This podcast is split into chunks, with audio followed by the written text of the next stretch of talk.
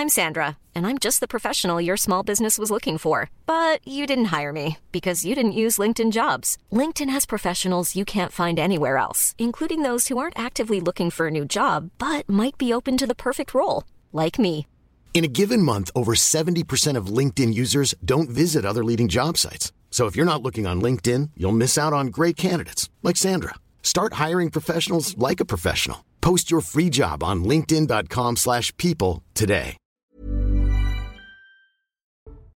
Et merci beaucoup, ma chère Nelly Denac. Bonsoir à tous et bonsoir à tous. Bienvenue dans Punchline ce soir. Vous le savez, après des jours de tractation et de négociations ardues, le projet de loi sur l'immigration va finalement être soumis au vote ce soir au Sénat et à l'Assemblée nationale. Une version largement durcie par les Républicains qui ont littéralement dicté leurs conditions au gouvernement d'Elisabeth Borne. Elle a été obligée de les suivre au risque de fracturer encore plus sa majorité relative au Parlement. Alors que comporte exactement le texte? Quelles sont les mesures qui durcissent vraiment l'accueil des migrants. Qu'est-ce que cela va changer pour les Français? On vous explique tout dans un instant. On entendra aussi Elisabeth Borne rejeter les accusations euh, d'amalgame avec l'extrême droite lancée par la gauche. Enfin, Éric Ciotti, lui, affirme que le compromis trouvé sur ce texte est une victoire pour son parti. Il sera notre invité tout à l'heure à 18h15. Une seule chose est certaine ce soir, il y aura un avant et un après ce texte pour un Emmanuel Macron qui ne pourra pas faire comme s'il ne s'était rien passé au plan politique. On va en débattre ce soir avec mes invités, mais tout de suite c'est l'heure du rappel des titres de l'actualité avec Simon Guillain. Simon. En fait, là, la Macronie. Au 74e jour de guerre, l'armée israélienne étend son offensive dans l'enclave palestinienne. Après avoir été pris d'assaut par Tzal, l'un des derniers hôpitaux encore en service dans le nord de la bande de Gaza a cessé de fonctionner aujourd'hui, indique son directeur. De son côté, l'armée israélienne annonce la mort de deux de ses soldats cet après-midi. Les États-Unis condamnent les attaques sans précédent menées par les rebelles outils du Yémen, soutenus par l'Iran, et multiplient les offensives contre les navires marchands en mer Rouge en solidarité avec le peuple palestinien. La vague d'attaques de drones et de missiles menace de perturber les flux du commerce mondial. Et puis ce constat très inquiétant en France, les trafics de drogue prospèrent et les violences qu'ils génèrent ont atteint un niveau record cette année. Selon la patronne de l'Office anti-stupéfiant, aucun territoire n'est épargné par le trafic de drogue. Depuis le début de l'année, la police a recensé 315 faits d'homicide ou de tentatives d'homicide liés justement au trafic de stupéfiants, soit une hausse de 57% par rapport à l'année dernière, Charles Merci beaucoup Simon Guillain pour le rappel des titres de l'actualité. Avec nous pour commenter cette actualité politique dense, Louis de Ragnel, chef du service politique. Bonsoir Laurence. Bonsoir Louis. Euh, nous, on a le plaisir de recevoir Valérie Boyer, sénatrice LR des Bouches-du-Rhône. Bonsoir. à vous. Naïma Imfadel qui est essayiste. Bonsoir Naïma. Bonsoir. Et Jean-Yves Camus qui est politologue. Bonsoir. Qui Bonsoir. connaissait très bien les droites. On va commencer par prendre tout de suite la direction de l'Assemblée nationale. Thomas Bonnet est sur place euh, en duplex euh, depuis l'Assemblée avec Hugo Goncalves. Bonsoir Thomas. Qu'est-ce qui va se passer dans les prochaines minutes, prochaines heures à l'Assemblée? Alors d'abord, Laurence, le texte va filer euh, au Sénat pour un vote prévu autour de 19h ce soir. Sans surprise, ce texte sera adopté parce qu'on l'a dit, on l'a répété, le texte qui est sorti de cette commission mixte paritaire est finalement très proche de celui qui avait été adopté par le Sénat. Et puis plus tard ce soir, à 21h30 précisément, le texte revient ici à l'Assemblée nationale pour être donc soumis au vote des députés. On sait d'ores et déjà que les députés du Rassemblement national vont voter en faveur de ce texte. Idem pour euh, les Républicains. Qui nous dit d'ailleurs que l'intégralité du groupe des Républicains va voter pour, c'est-à-dire les 62 députés. En revanche, on va évidemment scruter les votes de la majorité euh, présidentielle, une majorité que l'on dit fissurée, euh, fracturée sur cette euh, question. Certains avaient menacé de ne pas voter le texte s'il ressortait trop durci de cette commission mixte paritaire. On est face à un texte qui a donc été durci. On va observer le comportement ce soir des députés de la majorité présidentielle. Un mot quand même sur le déroulé de la soirée. La gauche va sans doute déposer des motions de rejet préalables avant l'examen euh, du texte ce soir. Des motions qui, disons-le, ont très peu de chance, voire aucune chance d'aboutir. Merci Thomas Bonnet, Hugo Congalves à l'Assemblée. Euh, et vous nous rappelez s'il y a quoi que ce soit qui se passe euh, entre-temps. On a bien compris que c'est au Sénat que d'abord le texte arrive, Louis de Ragnel. Est-ce qu'on peut parler ce soir d'une victoire des LR ou d'une victoire du RN Ben, un petit peu des deux. Euh, C'est-à-dire que pour les, pour les républicains. Alors, euh, Vous allez répondre Valérie Boyer, ne vous inquiétez pas. Moi Je vous vois déjà dire non, non, non. euh, non, pour les républicains, euh, déjà, c'est l'unité retrouvée d'un groupe. En tout cas, je parle de l'Assemblée nationale. Les 62 députés vont voter d'une seule voix et objectivement, ça fait longtemps que le groupe à l'Assemblée nationale n'a pas voté unanimement le même texte, donc tous derrière euh, leur chef, enfin leurs deux chefs, Éric Ciotti et Olivier Marlex. Et Bruno Retailleau aussi. Et Bruno Retailleau. Et, mais au Sénat, c'est le groupe est très très bien tenu. À, il y avait, il y avait moins ces, ces difficultés-là. exact. Vous confirmez? Je confirme. Et ensuite, s'agissant du Rassemblement national, c'est évidemment euh, une victoire en deux temps. Le premier temps, c'était au moment de la motion de rejet. C'est le Rassemblement national qui, Qui a fait participer à faire basculer euh, le vote des autres et donc euh, l'acceptation de la, la motion de rejet euh, qui a mis le gouvernement dans cette situation-là. Et puis, euh, sur le fond du sujet, euh, le Rassemblement national aussi a, a un peu poussé les LR du coup à, à- à rester unis, à montrer qu'il voulait un texte euh, beaucoup plus dur que celui qui était euh, Proposé présenté initialement par le le gouvernement. Et, et- et de fait, euh, aujourd'hui, le Rassemblement national, euh, oui, c'est un, c'est, c'est, c'est peut-être pas un triomphe, mais en tout cas, c'est un. et D'ailleurs, ils ont tous le sourire aux lèvres. Oui, euh, Valérie Boyer, alors. Euh, alors, euh, Vous allez me dire que c'est votre famille qui a gagné, évidemment. Non, mais, Mais on euh, peut pas ignorer très ce qui se passe clairement, du côté c'est- du C'est la Rassemblement national. logique du travail et de la constance euh, aujourd'hui qui se passe pour les Républicains qui ont déposé un même texte à l'Assemblée nationale comme au Sénat. Ça fait plus, d'un an euh, qu'on demande au gouvernement de cesser de procrastiner sur cette question. Donc il a procrastiné dans tous les sens et là il a bien été obligé d'y arriver sous la pression des députés des Républicains au Sénat qui, je le rappelle, n'ont rien inventé. On a, euh, euh, on a mis dans ce texte qu'on avait mis dans le programme Fillon, dans le programme Pécresse, pratiquement toutes les mesures qui ont été euh, votées ont été rejetées dans la loi Collomb.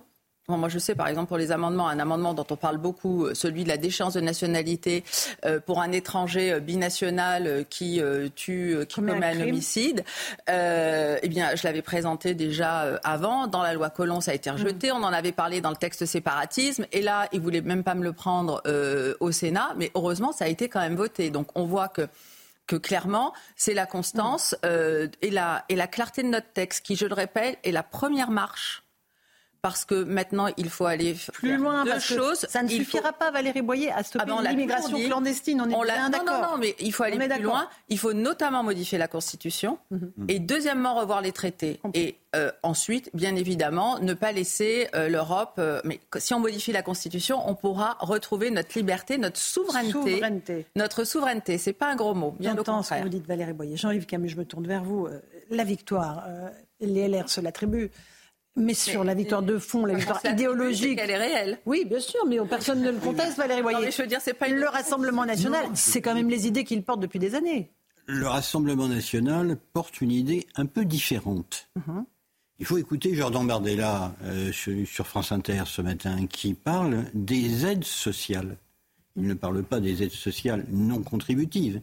Il parle de la totalité des aides sociales parce que le programme du Rassemblement national, comme naguère celui du Front national, c'est une différenciation des droits entre les Français et les étrangers, à la fois pour les aides sociales, contributives ou non, et je cite les 22 propositions de Marine Le Pen à la présidentielle de 2022, pour l'emploi et l'accès au logement social. C'est pas tout à fait la même chose. Alors sur le mouvement de fond, sur le mouvement des idées entamées, on va dire, depuis euh, le mi-temps des années 80, oui, on peut effectivement estimer que le FN puis le RN euh, a pris son pas, a pris sa part. Mais le programme que défend Jordan Bardella, euh, c'est un cran au-dessus. C'est un. C'est cran au-dessus. Pas seulement d'ailleurs sur cette question. Mais aussi, si ce texte-là avait été présenté par l'ancienne famille des Républicains, qui était l'UMP euh, à l'époque, on les aurait traités de fascistes. Je veux dire, Bah, les, les mentalités ont évolué En fait, aussi. c'est- toute la difficulté à laquelle nous avons été confrontés parce que effectivement, euh, en ce qui nous concerne, ça fait très longtemps qu'on porte ces idées, mais on était toujours empêchés de parler au nom d'une moralité. On était traités de fachos et de racistes à chaque fois.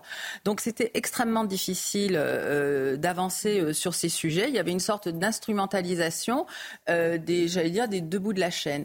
Aujourd'hui, je pense que le, enfin, la Macronie a tellement accéléré le processus de décomposition euh, et immigrationniste que nous sommes face à un, un réel qui fait tellement souffrir les Français qu'on est bien obligé de revenir à ces propositions. Mais je me permets juste de rappeler que, par exemple, le délit de séjour irrégulier, il a été retiré par François Hollande, euh, que la loi Collomb... Et là, il est fait- rétabli, Il est hein rétabli, mais grâce à qui? Grâce à nous. Il n'a fait, il n'a fait Le que aggraver... pas changé, parce que voilà, en exactement. application du droit européen. Oui, mais euh, c'est la raison pour laquelle il faut, euh, il faut continuer. C'est exact.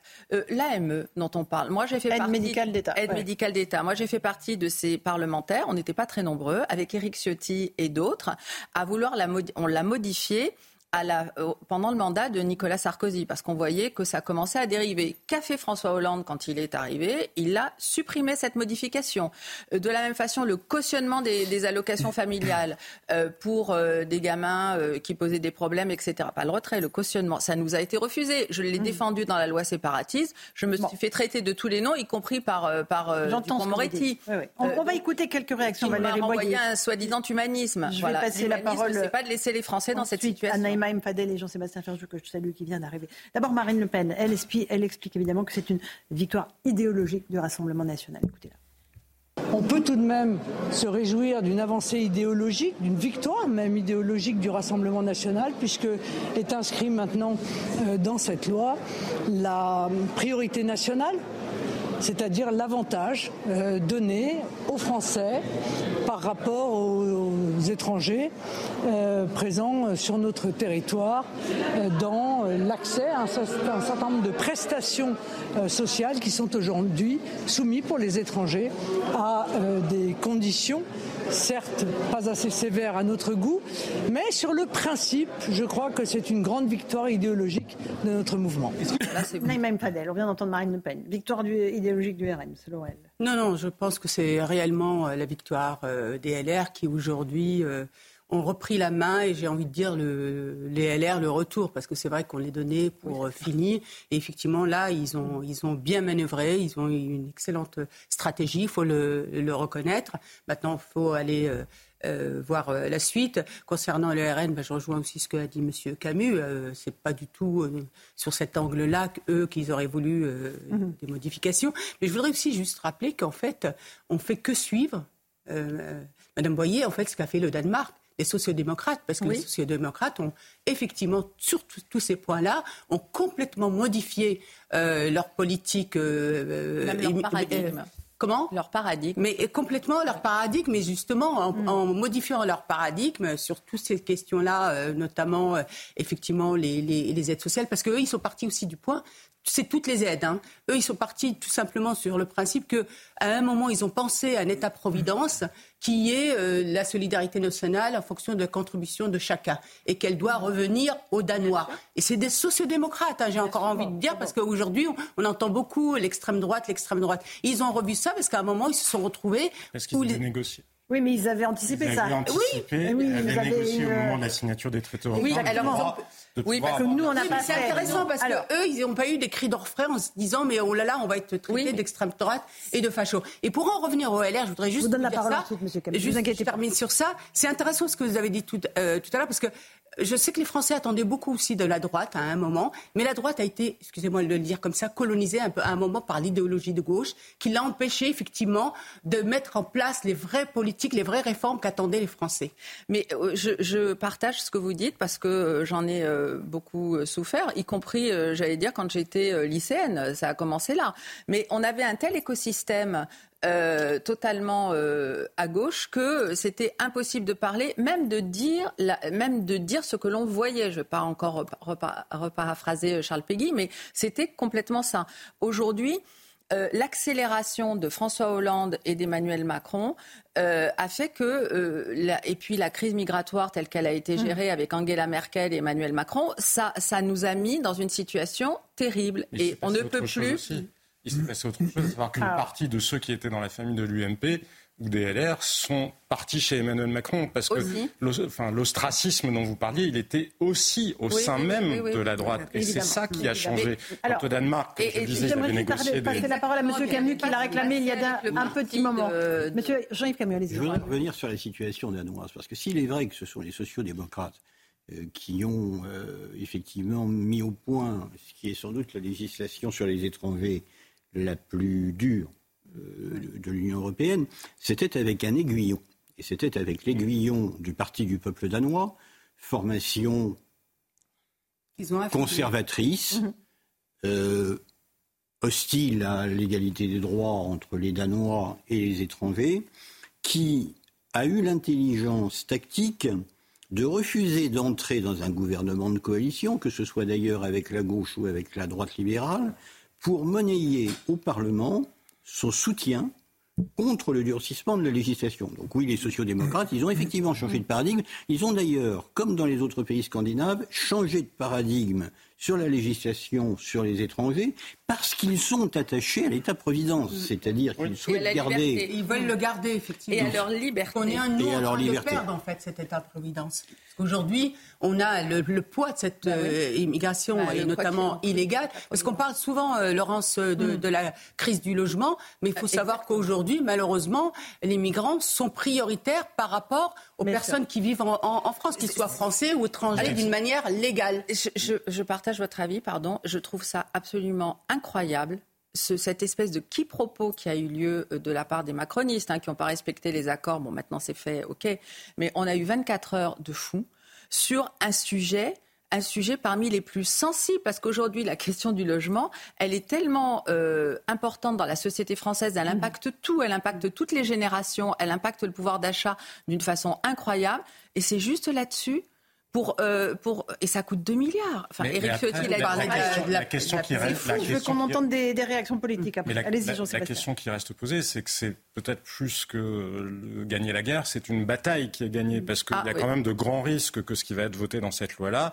euh, soit retoqué par le Conseil constitutionnel. Parce que justement, la différence avec l'exemple du Danemark, et c'est ce que j'avais commencé à vous dire tout à l'heure, c'est que les Danois avaient négocié en amont le droit d'avoir des dispositions dérogatoires au traité européen, ce que n'a pas fait la France. Et donc la bataille reste entière, finalement, en tout cas l'autre volet de la bataille. Non, mais il y a une victoire idéologique certaine mm. là sur le terrain français, mais ça n'empêche pas que si cette victoire-là, si l'essai n'est pas transformé en quelque sorte, et si nous ne ah montrons bah, pas dans un rapport de force avec l'Europe pour renégocier les traités européens, ça, n'est pas que les traités de l'Union européenne, parce qu'il faut le rappeler.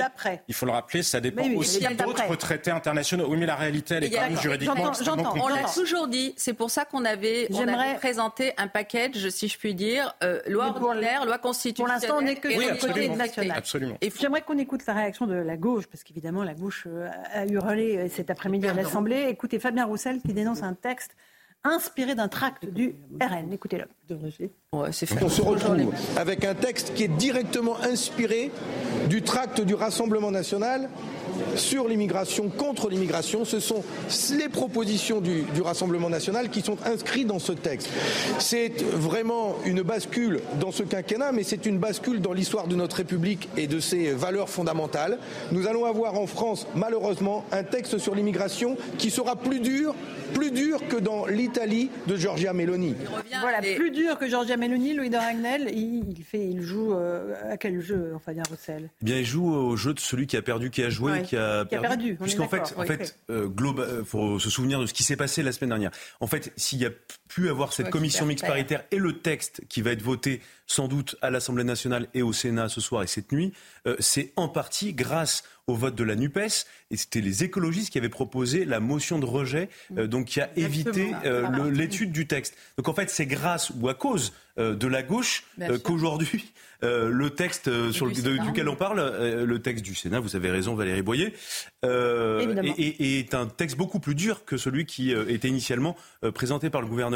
Donc c'est vraiment le... en fait, ils viennent de comprendre qu'ils se sont fait avoir. Ce qui est, ce qui est intéressant, c'est que la Macronie aussi est en train d'affûter ses armes pour essayer de donner un, des éléments de riposte, parce que eux, euh, globalement, ils ont perdu sur toute la ligne. Enfin, le gouvernement, la majorité, ils sont fracturés, fracturés comme jamais. Et je pense ils vont voter, ils vont voter ce texte? Pas, tous. Il y, aura, il y, a entre 20 et 30. Il y aura des frondeurs. Non, mais je, pense que le texte peut passer. Mhm. Euh, en réalité, je parle pour l'Assemblée nationale, au Sénat, ça va être, je pense, plus facile.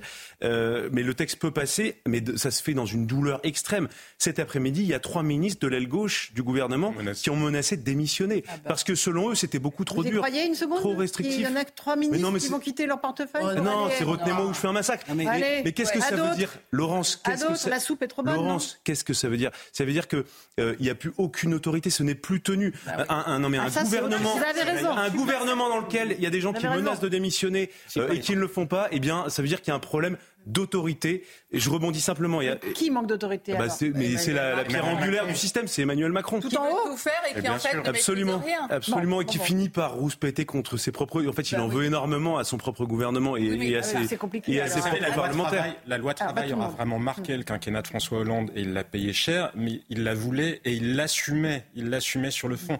Là, Emmanuel Macron va se retrouver à payer la facture d'une loi qu'il ne souhaite pas sur le fond. Ah bon, parce que non, mais il est contraint. Euh. Il est contraint. Ah ce que je veux dire, ce n'est pas la vision politique qu'il a mis en avant. ou sinon, il n'aurait pas choisi Elisabeth Borne. La vision politique de la Macronie historique. Pour je suis d'accord avec vous, mais c'est. Alors, M. Camus, et après, voyez. Oui. Un des effets possibles. Moi, j'essaye de, regarder l'étape suivante, qui est évidemment euh, les élections européennes. Un des effets possibles du vote de cette loi, c'est peut-être, finalement, de remobiliser l'électorat de gauche. Ah oui, ah, mais ça fait un moment qu'il se mobilise. Oui, mais ah, c'est vrai que là, toutes les ONG ne sont pas si mauvais quand on fait l'addition mm. euh, des voix. Je laisse la France insoumise à part. Quand on fait l'addition des voix euh, de LV de Fabien Roussel euh, et donc de la liste place publique, ce qui devrait être la liste place publique, c'est pas le désastre absolu. Là, si vous, euh, si vous joignez à ces voix de possibles voix macronistes de gauche qui retourneraient à leur famille d'origine, vous avez une perspective de remobilisation qui n'est pas négligeable.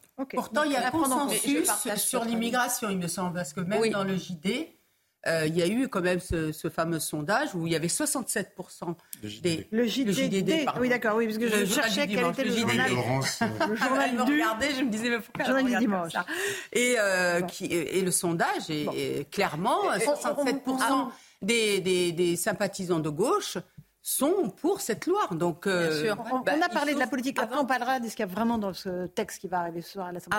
Avant les européennes, il va y avoir un autre rendez-vous qu'Emmanuel Macron s'est auto-fixé, si je puis dire. Il veut modifier la Constitution pour qu'on y ajoute l'IVG. Comment les Français vont-ils croire que sur une mesure qui est contestée par personne, on n'est pas aux États-Unis, euh, qui fait euh, consensus, même s'il y a des choses, il est important de discuter, il veut la mettre dans la Constitution pour plaire à mmh. certains, alors que c'est totalement inutile qui va pouvoir mettre l'IVG dans la Constitution et pas modifier la Constitution pour l'immigration, alors que 80% des Français... Rien ne les oblige, on est d'accord. Alors, on, alors on parle, rien ne les oblige. Ah, euh, non, mais c'est, ça fait partie du calendrier. Et de la même façon que pour, euh, il, va, il, essaye de rejouer le match euh, des européennes précédentes en, ayant procrastiné sur le programme de toutes les lois de bioéthique pour qu'on rediscute des lois de bioéthique avant les européennes. Et ça, ça s'appelle la stratégie politique. Stratégie politique. Oui, mais enfin, c'est quand même jouer avec la vie des Français. Dans vous avez raison. Et ça, c'est des vrais sujets importants. C'est des sujets très importants et qui sont vie, traités. IVG, exactement. Euh, et c'est des sujets essentiels euh, et mm. qui sont traités de façon, j'allais dire, mercantile, de la base mm. politique. Et je pense que c'est à ça qu'on reconnaît les hommes politiques et les hommes d'État. Eh bien, là, malheureusement, je pense qu'il n'y a pas de rendez-vous euh, qui est pris. Qu'est-ce qu'il y a ça, ce sera précisément dans ce texte? On va écouter euh, Gérald Darmanin, puisqu'il a, il a repris à la sortie euh, à l'Assemblée son, son, expression il faut être méchant avec les méchants, gentil avec les gentils. Vous êtes gentil ou clair, C'est clair, c'est une image claire. Mais écoutez ce qu'il dit, on va voir ce qu'en pensent les Français. Nous avons euh, mis fin à une hypocrisie qui est le travail de tous ces sans-papiers dans les entreprises. Et bien sûr, nous luttons contre les étrangers délinquants. Je l'ai toujours dit, devons être méchants avec les méchants, nous devons être durs contre les étrangers délinquants et gentils avec les gentils. Nous devons régulariser, donner des papiers. Pas, on a entendu ça, mais des dizaines de fois que tout le monde était contre cette disposition. On a tenu, le président de la République a tenu. Et donc oui, je pense que quelqu'un qui est issu de la gauche, ou quelqu'un qui est issu de la droite, surtout dans ce grand texte républicain. Voilà pour Gérald Darmanin. Louis, quelles sont les mesures vraiment euh, restrictives dure euh, pour ce qui concerne les migrants? Alors, enfin, là, on parle exclusivement de l'immigration illégale. Oui. L'immigration régulière, l'immigration légale n'est absolument pas évoquée euh, dans le texte. Il faut que je retrouve, mais pardon, mais, mais enfin un tout petit peu. Euh, mais il n'y a rien sur. Bah si, les naturels, ah, le regroupement familial. Oui, le regroupement familial. Non, mais il n'y a rien sur les titres de séjour pour les étudiants étrangers. Il n'y a rien. Euh, si, il y a quand même des restrictions pour les étudiants bah, une, qui caution sont fortes. Qui doit être non, sur les APL, non, mais il y a une caution. Il y a, une caution. Il y a, le suivi de la réalité des études. Il y a le suivi de la réalité des études sérieuse. C'est pour faire en sorte que ce ne soit pas encore une filière d'immigration.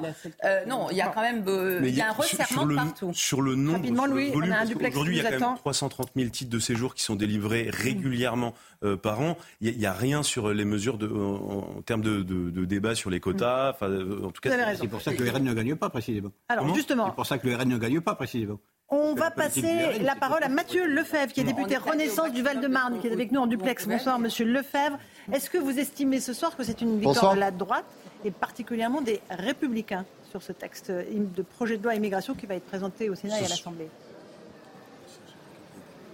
Ce soir, c'est une victoire euh, pour les Français. On va avoir un texte qui va permettre euh, d'expulser 4000 personnes de plus par an qui n'ont rien à faire sur le territoire national, d'intégrer des gens qui respectent euh, nos valeurs, de retirer des titres à des gens qui ne respectent pas nos valeurs, de dire beaucoup plus rapidement à des gens s'ils ont vocation à rester sur le territoire à raison de l'asile. On va également pouvoir criminaliser des passeurs. C'est la victoire du bon sens et des mesures utiles pour le pays. J'entends beaucoup de récupération politicienne de la part de l'extrême droite et de l'extrême gauche. Je pense que ça n'est pas à la hauteur du moment que vit euh, le pays.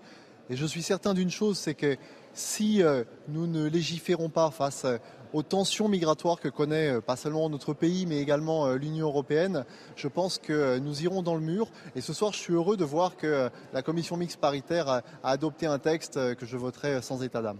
Est-ce que justement votre groupe Renaissance n'est pas déjà largement fracturé? Est-ce que vous êtes sûr que tous les députés Renaissance vont voter ce texte? Écoutez, on verra ce soir, ce sera un moment de vérité. On sera placé face euh, au bouton. Il y a ceux qui voteront pour parce qu'ils pensent que ces mesures sont euh, utiles au pays. Mais je crois que notre ADN de macroniste, n'est pas de savoir si une mesure est bonne parce qu'elle est de droite ou qu'elle est de gauche. C'est parce qu'elle est euh, demandée et utile pour le français. Et la chose dont je suis certain, c'est que si nous ne légiférions pas, si nous laissions le pays avec la législation actuelle, nous irions droit dans le mur et nous serions incapables de faire face aux problèmes auxquels nous sommes confrontés, comme beaucoup d'autres démocratie européenne. Et je suis convaincu que la plupart de mes collègues de la majorité sont euh, sensibles à ces arguments parce qu'ils euh, savent euh, à quel point nous avons besoin de ces mesures et à quel point les Français aussi réclament ces mesures. Moi, j'étais sur les marchés de ma circonscription ce week-end. Les gens m'ont dit on ne comprend pas très bien tout cet embrouillamini parlementaire, mais Monsieur le député, on veut une loi et une loi qui soit à la fois ferme et juste. Je crois que c'est celle que j'aurai l'honneur de voter ce soir. Est-ce que vous pensez, Monsieur Lefebvre, que comme Fabien Roussel le dit, il s'agit d'un texte inspiré d'un tract du Rassemblement national? Il ne suffit pas de dire euh, que c'est un texte du Rassemblement national pour que ce soit le cas. Il ne suffit pas d'avoir une ambiance euh, nauséabonde pour que ce texte euh, sente mauvais. La vérité, c'est qu'il faut regarder dans le corps de ce texte, il faut regarder article par article, et je mets au défi quiconque de me présenter un article qui s'inspire de près ou de loin de la doctrine du Rassemblement national. Moi, j'ai fait confiance et j'ai confiance en Sylvain Maillard, en Florent Boudier, en Sacha Ollier pour avoir un texte qui n'est pas un texte de compromission, mais un texte de compromis. Oui, ça n'est peut-être pas le texte que nous aurions euh, adopté si nous étions en majorité absolue, mais les Français ont voulu une majorité relative et je crois qu'on peut se grandir d'avoir des mesures qui viennent enrichir ce texte et qui respectent nos valeurs. Très bien. Euh, donc euh, ce soir, ce sera le moment de vérité, comme vous me l'avez dit, et au Sénat et à l'Assemblée nationale. Euh, est-ce que, encore une fois, une, fracture de la majorité est possible? On entend même que certains ministres de sensibilité de gauche du gouvernement d'Elisabeth Borne envisagent de démissionner. Vous y croyez une seconde ou pas? Écoutez, il y a ce qui se lit, ce qui se dit et la réalité de ce texte. Encore une fois, moi, je mets au défi euh, quiconque dans la majorité de me trouver un article qui soit contraire aux valeurs euh, portées par le président de la République euh, depuis 2017 et qui sont extrêmement claires. Fermeté à l'endroit de ceux qui n'ont rien à faire sur le territoire national et intégration de ceux qui respectent nos valeurs et qui, et qui travaillent. Et autour de ça, la majorité est extrêmement unie. Et elle est aussi unie parce que nous, on sait qu'on ne veut pas soit d'une France passoire qui laisserait euh, rentrer tout le monde sur le territoire et pour qui il n'y aurait qu'une crise de l'accueil, je ne le crois pas. Et on ne veut pas non plus d'une immigration zéro, parce qu'on sait que l'immigration zéro, c'est contraire à l'histoire de France. Donc ce qui nous divise est infiniment plus, euh, euh, plus faible que ce qui nous rassemble. Et ce qui nous rassemble, c'est l'utilité, je crois, de ces mesures. Merci beaucoup, Mathieu Lefebvre, député Renaissance du Val-de-Marne, d'avoir pris un peu de temps pour nous parler dans Punchline sur CNews, euh, avec bien sûr les équipes euh, CNews. Euh, je pense que c'était Hugo Galvez, mais je, n'en suis pas certaine, qui était derrière la caméra. C'était lui, tant mieux. Louis Dragnel, il est pratiquement en 17h30, on, est en direct dans Punchline sur CNews. On a ce texte qui va arriver d'abord au Sénat à 19h, puis à l'Assemblée nationale à 21h30. Un texte sur l'immigration qui a été fortement durci par les Républicains. Euh, est-ce qu'il y a une phase de régularisation des sans-papiers dans ce texte? Parce qu'on a beaucoup entendu Gérald Darmanin pointer du doigt en disant, euh, en répondant à la gauche, mais euh, honnêtement, on va régulariser les sans-papiers. Alors oui, il y a une c'était la ligne rouge imposée par les LR. alors on est en train de récupérer la version qui est issue de la commission mixte paritaire. Euh, ils sont en train de la finaliser, mais normalement, oui, il y a une, il y a, il y a un article sur, alors qui est fortement limité. c'est le Sénat qui a demandé ça, mais sur la régularisation d'un certain nombre de, de personnes pour ce qu'on appelle les métiers en tension. Voilà. Combien de personnes? Euh, je, on parle de. Faut qu'on affine le. normalement, c'est, enfin, la volonté, c'était de, limiter le plus possible le nombre de personnes qui étaient visées par cette mesure. Je vous en dirai plus dès que j'ai la version définitive. Euh, n'hésitez pas, Alors cette, euh, j'allais dire cette souplesse sur la régularisation dans les métiers en tension, c'était sans doute le, volet de la mmh. loi qui recueillait chez les Français une mmh. certaine approbation. Hein, euh, d'abord parce que parmi les Français qui sont dit, il y a pas mal de gens qui emploient des personnes dans des métiers en tension. Euh, et, puis, euh, et puis ensuite parce que ça concerne effectivement un nombre de personnes que je ne peux pas quantifier, mais ça n'est pas une, pas une régularisation totale. Donc cette, cette disposition-là, elle est en quelque sorte une, une concession mais elle est en même temps conforme, je crois, à ce que la majorité des Français euh, souhaitent. On continue ce débat dans un instant, juste après le rappel des titres de l'actualité dans Punchline sur CNews avec Simon Guillain, il est 17h30. Le verdict est attendu d'une minute à l'autre au procès de Monique Olivier. La prison à perpétuité a été requise contre l'ex-femme du tueur en série Michel Fourniret avec une période de sûreté de 22 ans. Monique Olivier est jugée depuis le 28 novembre à la cour d'assises des Hauts-de-Seine pour complicité dans les enlèvements et meurtres de trois jeunes femmes. L'autoroute A1, toujours coupée dans les deux sens. Ce matin, un grave accident a impliqué trois poids lourds. Un conducteur a perdu la vie lors de ce choc. L'un des véhicules qui transportait 80 bidons de fioul s'est embrasé avant que l'incendie ne se propage deux autres camions. L'accident s'est produit au niveau de Roissy en France. 80 sapeurs-pompiers ont été mobilisés dans la journée. Et puis le Père Noël est-il passé en avance? Pas moins de 23 pompiers et des équipes de secours en montagne sont intervenus dans la nuit à Ambérieux en Bugès et dans l'Ain pour extraire un homme coincé dans un conduit de cheminée pour une raison qui est toujours inconnue. La victime légèrement blessée a été transportée à l'hôpital et selon les gendarmes qui n'ont pas encore pu l'interroger, eh bien l'homme est très confus et ne parle pas français. Merci beaucoup Simon Guillain pour le rappel des titres de l'actualité. On se retrouve euh, évidemment dans Punchline sur CNews pour évoquer euh, ce qui se passe à l'Assemblée nationale et au Sénat, le vote de cette euh, loi immigration qui a été accouchée au forceps dans la journée par la commission mixte paritaire. On va écouter un échange assez vif à l'Assemblée il y a quelques instants entre Elisabeth Borne, Première ministre, et Bertrand Pancher du groupe Lyot. Écoutez. Aujourd'hui, le texte s'éloigne dans l'esprit et dans sa rédaction avec son objectif principal. Nous euh, souhaitions, comme les Français, un vrai débat. Nous en sommes privés. Les Français sont médusés face à des intrigues, des entourloupettes d'un autre temps dans une commission mixte paritaire opaque. Quel spectacle donnons-nous? C'est un échec collectif et notre démocratie est malade. Ressaisissons-nous collectivement avant que les extrémistes prennent le pouvoir dans notre pays. Ce projet de loi rendra notre système plus efficace parce qu'il va simplifier drastiquement nos procédures et réduire les délais de traitement des demandes d'asile parce qu'il va permettre d'expulser plus rapidement les étrangers délinquants ou radicalisés, parce qu'il donne des moyens accrus pour lutter contre l'immigration illégale, parce qu'il porte des mesures spécifiques adaptées à chaque territoire pour les Outre-mer. Mais ça n'est pas, pas, tout, Monsieur le Président Pancher. Ce projet de loi rendra notre système plus juste parce qu'il interdit le placement des mineurs en rétention administrative, parce qu'il renforce les sanctions contre les passeurs, parce qu'il fait pleinement du travail un levier d'intégration, notamment dans les filières en tension. Voilà la Première ministre Elisabeth Bonne qui tente de défendre ce texte jugé par la gauche comme un, inspiré d'un tract du Rassemblement national. Ça craque, Louis de Ragnel, hein. au sein même du groupe Renaissance. On a appris, peut-être que vous allez nous le confirmer, euh, que Sacha Ollier, par exemple, ne va pas voter ce texte. Qui est le président de la commission des lois, donc qui présidait quand même euh, tous les groupes de travail euh, concernant ce texte-là lorsqu'il était à l'Assemblée nationale. Donc effectivement, on voit bien que la, majorité est en train d'éclater. Pareil pour le président du groupe Modem. Vous avez le président du groupe Modem, donc le Modem je pense. Allié d'Emmanuel Macron. Exactement. Il y a le groupe Lyot également euh, ah qui, qui, est très très divisé. Euh, et puis même au sein des marcheurs, au sein de Renaissance, il y a entre 20 et 30 parlementaires euh, qui pourraient ne pas voter le texte. Donc c'est un, un, séisme politique euh, très fort pour Emmanuel Macron, parce qu'à l'origine, quand même, il faut se souvenir d'où vient ce texte. Ce texte, il est proposé, c'est un texte du gouvernement, alors qui a été très très largement modifié, ah qui a été complété, qui a été durci par le Sénat, par les Républicains. mais, mais, mais donc on va se retrouver dans une situation que moi je n'ai jamais vue où le gouvernement propose un texte et, sa propre majorité ne, son opposition vote, vote. ne vote pas le texte. Et, sa majorité et c'est le Rassemblement national et les Républicains qui finissent par voter le texte. Donc pour Emmanuel Macron, ça pose quand même une vraie question aussi. Euh, ça va devoir, il, enfin, il va être contraint de revoir à la fois sa. Il ne peut pas faire comme si ne s'était rien passé. Mais non, il Parce qu'il adore enjamber les épreuves. Hein. Ce qu'il aimerait faire, mais là, il, aimerait se retrouver euh, en juin prochain. Mais il ne peut pas tout simplement, euh, déjà parce que sa majorité est en train de se fracturer et, et un président qui perd son socle historique, son capital. là, pour le coup, il y a des, des vraies questions qui se posent. Alors, question, Jean-Yves Camus Ça, c'est la première partie de la pièce, mais il va y en avoir une seconde pour la majorité. Euh, c'est euh, le passage devant le Conseil constitutionnel. Parce que si en plus il y a effectivement censure d'un certain nombre de dispositions, euh, là, ce sera un désaveu supplémentaire.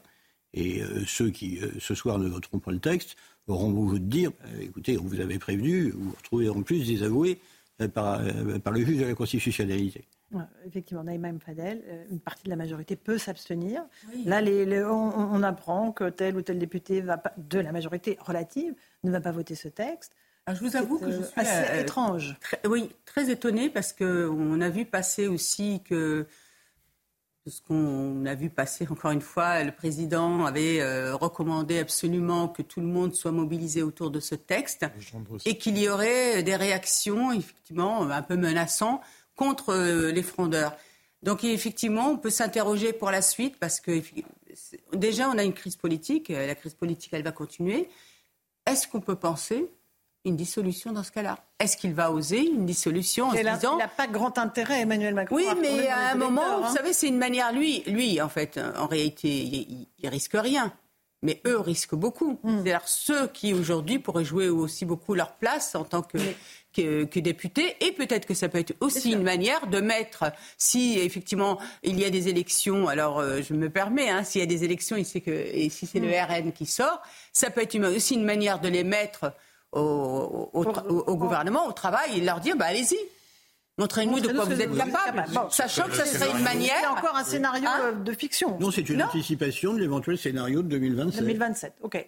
Euh, mais là, électrochoc éventuellement. Oui, mais dans ce cas-là, il peut aussi se dire je les euh, élimine. Oui, oui, oui, oui. évidemment, les mettre en perspective que le national, si tant est qu'Emmanuel Macron vienne à dissoudre l'Assemblée nationale, la perspective, quand on regarde les 560 une majorité absolue.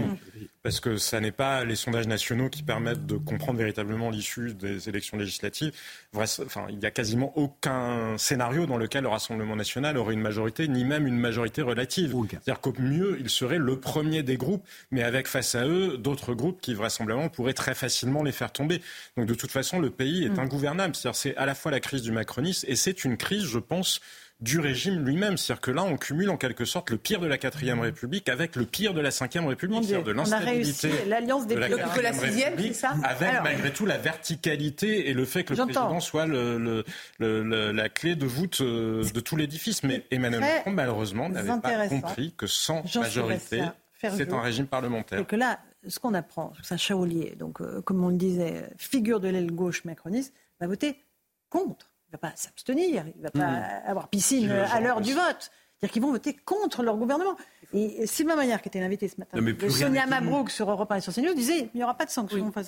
donc c'est le retour des frondeurs. On se retrouve propulsé dans le quinquennat de François Hollande. Entre Sacha Houlier et plusieurs députés modem, ils n'ont rien en commun.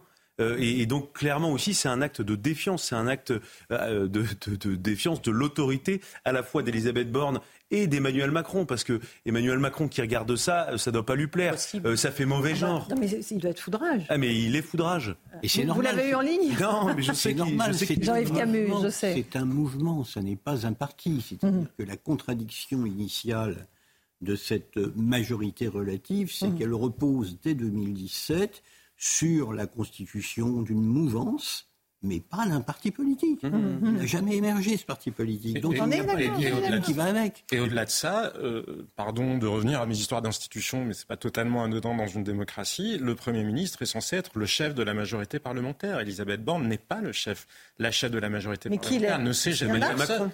Personne. il ne les reçoit pas, ces Deux éléments dans cette crise. Où est décidée la commission mixte paritaire à l'Elysée Où est décidé le fait que le gouvernement n'utilisera pas. l'article 49-3 de la Constitution mm. à l'Elysée Où est-ce que euh, Gérald Darmanin présente sa démission à Emmanuel Macron à l'Elysée Donc... Ah, tenez, regardez, l'Elysée qui, à l'instant, euh, et c'est Élodie Huchard qui nous le dit, qui est au Sénat, les présidents des groupes de la majorité sont convoqués à l'Elysée à 18h. À l'Elysée Exactement. Donc là, c'est pas à m'a Donc ça y est, il va remettre de l'ordre. Non mais, non mais Laurence Ferrari, au point où on en est, euh, en fait, comme euh, Emmanuel Macron a envisagé de retirer le texte en cas de commission mixte paritaire non, conclusive. Face au tollé politique qu'Emmanuel Macron, le camouflet qu'il pourrait se prendre, euh, je, il n'est pas exclu maintenant qu'Emmanuel Macron finisse par se dire ben, on retire le texte et il n'y a plus de vote et donc on arrête. alors là, et alors, ça serait. Mais, alors là, attendez, ça a été envisagé. Si la commission mixte paritaire n'avait pas été conclusive, c'est ce qui aurait été fait par le gouvernement. Et à mon oui, mais elle est conclusive. Oui, mais si elle ne l'avait pas été, le gouvernement avait déjà prévenu. Mais là, il ne faut pas le retirer. Le, le retrait du texte est envisagé. Non, mais, on fait les paris. on, fait les paris. Je, et je pense que l'hypothèse. Non, mais c'est non, mais c'est ça. C'est une gifle. Ça, c'est le symptôme d'un pouvoir extrêmement faible. Vous vous rendez compte Après le sondage qu'il y a eu, non, mais c'est scandaleux. Enfin, moi, j'imagine même pas. mais parce que imaginez qu'à 19h, on nous annonce, ou à 18h30, Attendez, moi, il y a beaucoup de choses que j'avais du mal à imaginer depuis trois semaines. Et, qui se, des choses qui se sont produites, mais euh, ça dépassait tout ce que je pouvais imaginer. surtout reculer pour mieux sauter. Parce que, comme le faisait remarquer Elisabeth Borne, il y a, je crois, 56 textes qui ont été votés par les Républicains depuis le début euh, de cette. Mais tout ça, c'est fini. C'est-à-dire que si ce texte devait être retiré, vous imaginez bien que plus jamais les Républicains vraisemblablement, ne voterait quoi que ce soit. C'est-à-dire qu'il ne se passe plus rien. Non seulement ce texte est retiré, mais il ne se passe la crise rien d'ici la, crise Mais on est en plein dedans, Laurence. On, est en plein dedans. Mais je pense aux Français qui nous regardent. Le gouvernement est complètement bloqué. Franchement, il y a de quoi désespérer. Les Français ont aussi voté pour un Parlement. Il y a de quoi désespérer pour euh, oui, de la classe. Jean-Sébastien en partie raison. Je crois qu'il faut se rappeler quand même. Dans mon avis, qu'on mérite. Euh, allez, allez. Oui, on a un peu Non, mais je dis ça pour moi aussi, pour tout le monde. Oui, oui, mais euh, moi je pense à la décharge des Français que malheureusement, regardez ce qui s'est passé, on n'a pas eu vraiment une campagne électorale. Rappelons-nous, on nous a volé cette campagne électorale. On, s'attendait à ce qu'il y ait programme contre programme. Malheureusement, on ne l'a pas eu. On n'a pas été aussi aidé par les médias qui auraient pu rappeler à Monsieur euh, Macron qu'il devait faire campagne et qu'il devait ne pas mépriser euh, les Français. Et puis après, au niveau des législatives aussi, on, a, on, sait effectivement que parfois les Français ont été dans des, des chantages qu'on peut regretter aujourd'hui. Mais aujourd'hui, le pays va tellement mal, on mhm. est tellement fracturé, on est tellement. Mais moi, je n'ose même pas imaginer que cette première étape vers au moins quelque chose. Après, il y a la Constitution, vous avez raison. Euh, mais, mais bon, en tout cas. quand même totalement. Non, mais bien sûr, mais, mais ça donne. En fait, aujourd'hui, moi, ce que je, je vois, et je vous assure, je suis beaucoup sur le terrain, c'est la désespérance aujourd'hui. Les gens sont désespérés. Le pays est fracturé. Et je vais même vous dire quelque chose, c'est qu'aujourd'hui, même les personnes qui sont d'une manière régulière en France, qui sont issues de l'immigration, en ont marre et demandent quelque chose parce qu'ils sont amalgamés à tous ces illégaux qui posent problème à notre pays. Ils demandent aussi de l'autorité, ils demandent aussi de la fermeté. Il en va et je vais radoter encore de la cohésion nationale. Si le, premier, si le, le, président de la République, à un moment, mhm. n'oublie pas son orgueil et ne tape pas euh, du, poids sur la table et n'essaye pas au moins de faire sortir quelque chose, franchement, moi-même, je suis désespérée. Je vous le dis franchement, Laurence. Bon, bah alors si vous, même vous, vous êtes désespérée. Vous êtes une optimiste de nature. Je pense qu'Emmanuel Macron mais oui, je suis une optimiste. Hein, mais euh... Il va se dire qu'il faut réagir. Jean-Yves Camé. C'est vrai que la cohésion nationale est effectivement abîmée et que euh, c'est peut-être là la chance qu'a le, Rassemblement national, j'y reviens, en vue non seulement des européennes, mais de 2027, c'est-à-dire de dire euh, nous sommes les seuls finalement qui assumons le fait, non pas euh, de modifier, euh, pas dire à la marge, mais de modifier comme cela vient de l'être, mhm. mais de renverser la table. Mhm. Alors, on a, on a, Fabien Roussel qui est euh, en ligne avec nous. Euh, bonsoir Fabien Roussel euh, du Parti communiste français, bien sûr. vous dénoncez ce texte. Bonsoir Laurence Ferrari. Vous, vous estimez que c'est inspiré d'un tract du Rassemblement national. Vous allez évidemment voter contre, mais on apprend aussi qu'une peut-être une partie de la majorité d'Emmanuel Macron va voter contre. Ça vous surprend ou pas? Non, ça ne me surprend pas parce que euh, j'étais moi-même en discussion avec euh, Sacha Houlier il y a plus d'un mois de ça euh, pour pouvoir travailler un texte sur l'immigration équilibré qui prennent en compte notamment la question des travailleurs sans papier, afin de pouvoir inscrire dans la loi euh, la, régularisation de ceux qui travaillent, payent des cotisations. Et donc, avec Sacha Oulier, Stella Dupont, qui est aussi euh, députée de la majorité, et d'autres, euh, nous, nous avions dit notre disponibilité au ministre de l'Intérieur, Gérald Darmanin, pour travailler sur ce texte de loi. Il n'a jamais été, en tout cas de mon côté, il n'a jamais été question de, dire que ce n'était pas un sujet, qu'il ne fallait pas parler d'immigration. Il faut traiter de cette question, et donc avec des réponses, avec humanité, avec fermeté et avec dignité, pour notamment régulariser ces travailleurs. Or, le gouvernement n'a jamais voulu entendre les propositions que nous faisions sur ce, sujet. En tout cas, moi, il ne m'a jamais écouté. Donc, qu'est-ce que vous voulez? Au bout d'un moment, ben, c'est tout on arrête, euh, on vote contre, parce qu'on n'a pas d'autre choix. Il n'y a rien, rien dans ce texte qui pourrait, euh, qui, répond à nos attentes. Et c'est de la même manière pour des députés de la majorité, ça va euh, à rebours des valeurs qui sont les leurs, c'est tout. Et donc je comprends, et je salue d'ailleurs leur courage aujourd'hui de voter en fonction de leurs convictions, de leur engagement qu'ils ont pris vis-à-vis de leurs électeurs.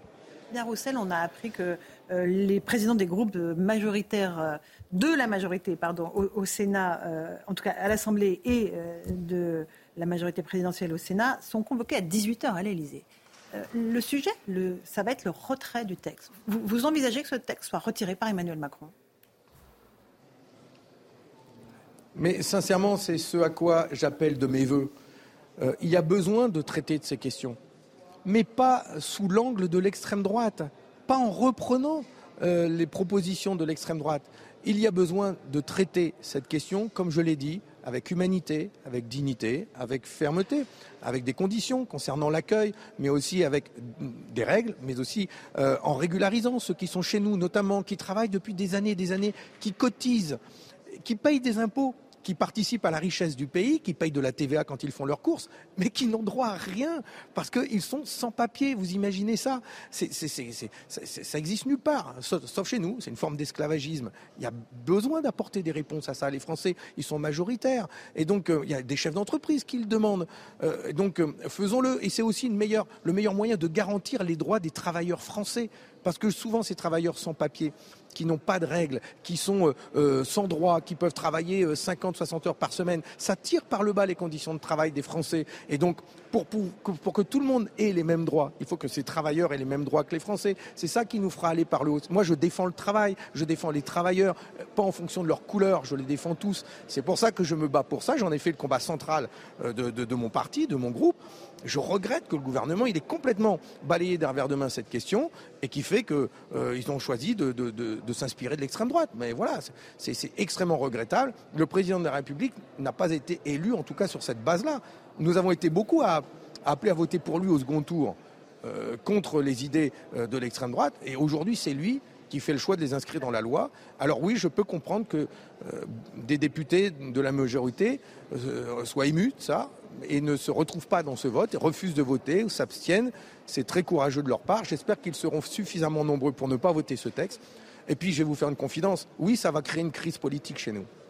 Ça va créer une crise politique en France. Vous croyez que les Français ont besoin d'une crise politique aujourd'hui? C'est pas comme s'il n'y avait pas le problème de la vie chère, des mmh. salaires, du pouvoir d'achat, l'approche des fêtes, avec euh, euh, le, froid qui arrive dans les maisons et les personnes qui, ne veulent pas euh, mettre le chauffage parce qu'ils ont peur des factures d'électricité qui arrivent. Et on va avoir une crise sur la question de l'immigration. Mais c'est grave. Ok, merci beaucoup Fabien Roussel d'avoir pris un peu de temps pour nous répondre dans Punchline sur CNews. On est effectivement face à une situation inédite, en tout cas sous les, deux quinquennats d'Emmanuel Macron, Jean-Yves Camus, une crise politique qui couvre, un, texte sur l'immigration qui a été euh, adopté au forceps par la commission mixte paritaire, où les LR ont pesé tout leur poids, la, première ministre qui a repris la main face à un Gérald Darmanin affaibli. Et là, on, peut avoir un coup de théâtre. On peut avoir euh, le retrait du texte. avoir un coup de théâtre, je ne sais pas tellement comment il pourrait être expliqué euh, dans la soirée demain matin en français, mais on peut l'avoir. Ce qui est très intéressant, ce que vient de dire Fabien Roussel, c'est que euh, ça montre aussi qu'à l'intérieur des oppositions de gauche, euh, je pense par exemple à la différence de position entre ce que vient de dire Fabien Roussel et, la France insoumise, il ne dit pas qu'il ne faut pas traiter le problème, il ne dit pas qu'il faut régulariser tout le monde. Il parle de fermeté. Euh, il n'est pas sur euh, la ligne de Jean-Luc Mélenchon. C'est encore aussi un sujet qui va parasiter euh, le, le, le, Est-ce qu'il la tradition communiste aussi Est-ce le, le, rapport des communistes avec l'immigration a toujours été ah, un petit toujours peu été différent. Un peu On se rappelle des positions de Georges Marchais. Georges Marchais qui pour le coup était beaucoup plus dur encore que, que, ce que disait Fabien Roussel, parce qu'il considérait que l'immigration volait le travail des Français et que ça mm, mm. créait en partie le chômage. Mais, mais Enfin, écoutez, on verra ce qui va se passer ce soir. Moi, ce non, mais palpitant. Moi, ce que j'observe, simplement, je vous donne trois horaires. À 18h, à l'Elysée, réunion de crise avec les principaux ministres concernés. En théorie. Convoqué chez le Dirlo. Convoqué, évidemment, chez, chez, Emmanuel Macron. Ensuite, en théorie, à 19h, il y a le début des débats au Sénat pour voter le texte. Donc, est-ce que ce sera maintenu? Je ne sais pas. Et dans la soirée, ensuite, à 21h30, le texte est examiné à l'Assemblée nationale. Et par ailleurs, il y a un groupe de plusieurs ministres issus de la gauche euh, qui se réunissent euh, pour euh, envisager, discuter de la, suite de leur action dans cette équipe gouvernementale. Vous allez vous coucher tard, Louis Dragnel, chef ah, du service politique de Ça fait quelques nuits que, les nuits sont courtes. Mais et, donc en fait, on est en train de vivre, d'assister à une crise politique pour que, si vous voulez, pour que des ministres, pour que des députés soient reçus à l'Élysée, alors qu'en fait tout normalement se passe à l'Assemblée nationale avec la première ministre qui est chef de la majorité c'est que réellement, n'y a plus rien qui marche. Mais regardez quand même, et je vous passe la parole dans un instant, Jean-Sébastien Ferjou, on est sur un texte que souhaitait, euh, en tout cas, une fermeté sur l'immigration que les Français souhaitent. Ils nous le disent sondage après sondage, chaque fois qu'on les interroge, ils disent il faut moins d'immigration, il faut mieux contrôler l'immigration. On ne peut plus continuer comme ça. Et là, on a une espèce de pantalonnade politique à l'Assemblée nationale. Un texte est trouvé. Les, euh, on ne sait absolument pas où on va aller ce soir, euh, Jean-Sébastien Ferjou. Le pays n'est pas tenu mais parce que c'est le verrou idéologique qui bloquait en quelque sorte le système politique français depuis 40 ans qui est en train de voler. Qui a inventé, euh, au-delà de la réalité, qui a inventé le Front National à l'époque Quand même largement François Mitterrand, en tout cas qui a contribué à mettre Jean-Marie ah, Le Pen à le créer en tant que... Non, mais il l'a pas inventé au sens où le, Front National existait, existait déjà. Il l'a favorisé parce qu'il avait besoin de faire oublier que euh, le tournant de 1983 n'était plus tout à fait euh, dans le fil de ce qu'il avait promis avant son élection. Et depuis ce temps-là, tout ce qui a été dit sur l'immigration a été qualifié d'extrême droite. Souvenez-vous des programmes du RPR et de l'UDF en 1990. C'était un programme qui était beaucoup plus dur que ce qu'il y a dans la loi là Maintenant, à l'époque, on ne disait pas que c'était l'extrême droite. Et ensuite, il y a eu ce mouvement de balancier, ce verrou idéologique qui s'est mis en place, qui a fait qu'à partir du moment où on proposait ou demandait des mesures euh, de plus grande fermeté en matière de contrôle des flux migratoires, c'était qualifié d'extrême droite. Parce qu'il y a quand même un point commun entre les communistes et la France insoumise. C'est la même chose, c'est la même rhétorique. C'est de toute façon, cette loi-là, c'est l'extrême droite. Donc, sous-entendu, n'en discutons pas, peu importe ce qu'en souhaitent les Français, puisque l'extrême droite, dans leur esprit, c'est quoi? Ça veut dire quoi mhm. quand ils disent d'extrême droite C'est pas juste un qualificatif politique, c'est-à-dire que ça n'a pas lieu d'être, c'est-à-dire que ça devrait être interdit par la République, c'est-à-dire qu'il devrait y avoir une réaction de l'ensemble des citoyens, comme si on était en train d'atteindre à la dignité de la personne humaine. Et mhm. c'est bien là où je vous disais que ce verrou-là est en train de voler en éclats, parce que vous le soulignez dans votre introduction, dans votre question, les Français, eux, ne considèrent pas qu'il s'agit d'une atteinte à la dignité de la personne humaine. Ils veulent à la fois être plus ferme sur mm. l'immigration et évidemment qu'on continue à respecter euh, les droits des étrangers comme ceux de n'importe quel autre être humain. Ils n'arrêtent pas de dire faire preuve d'humanité, mm. alors que justement, vous avez vu la mm. manière dont l'indignité à laquelle des migrants vivent, notamment. Mais bien sûr, ce que le vrai verrou qui est en train de sauter, c'est un verrou constitutionnel. Oui aussi. Et même supraconstitutionnel.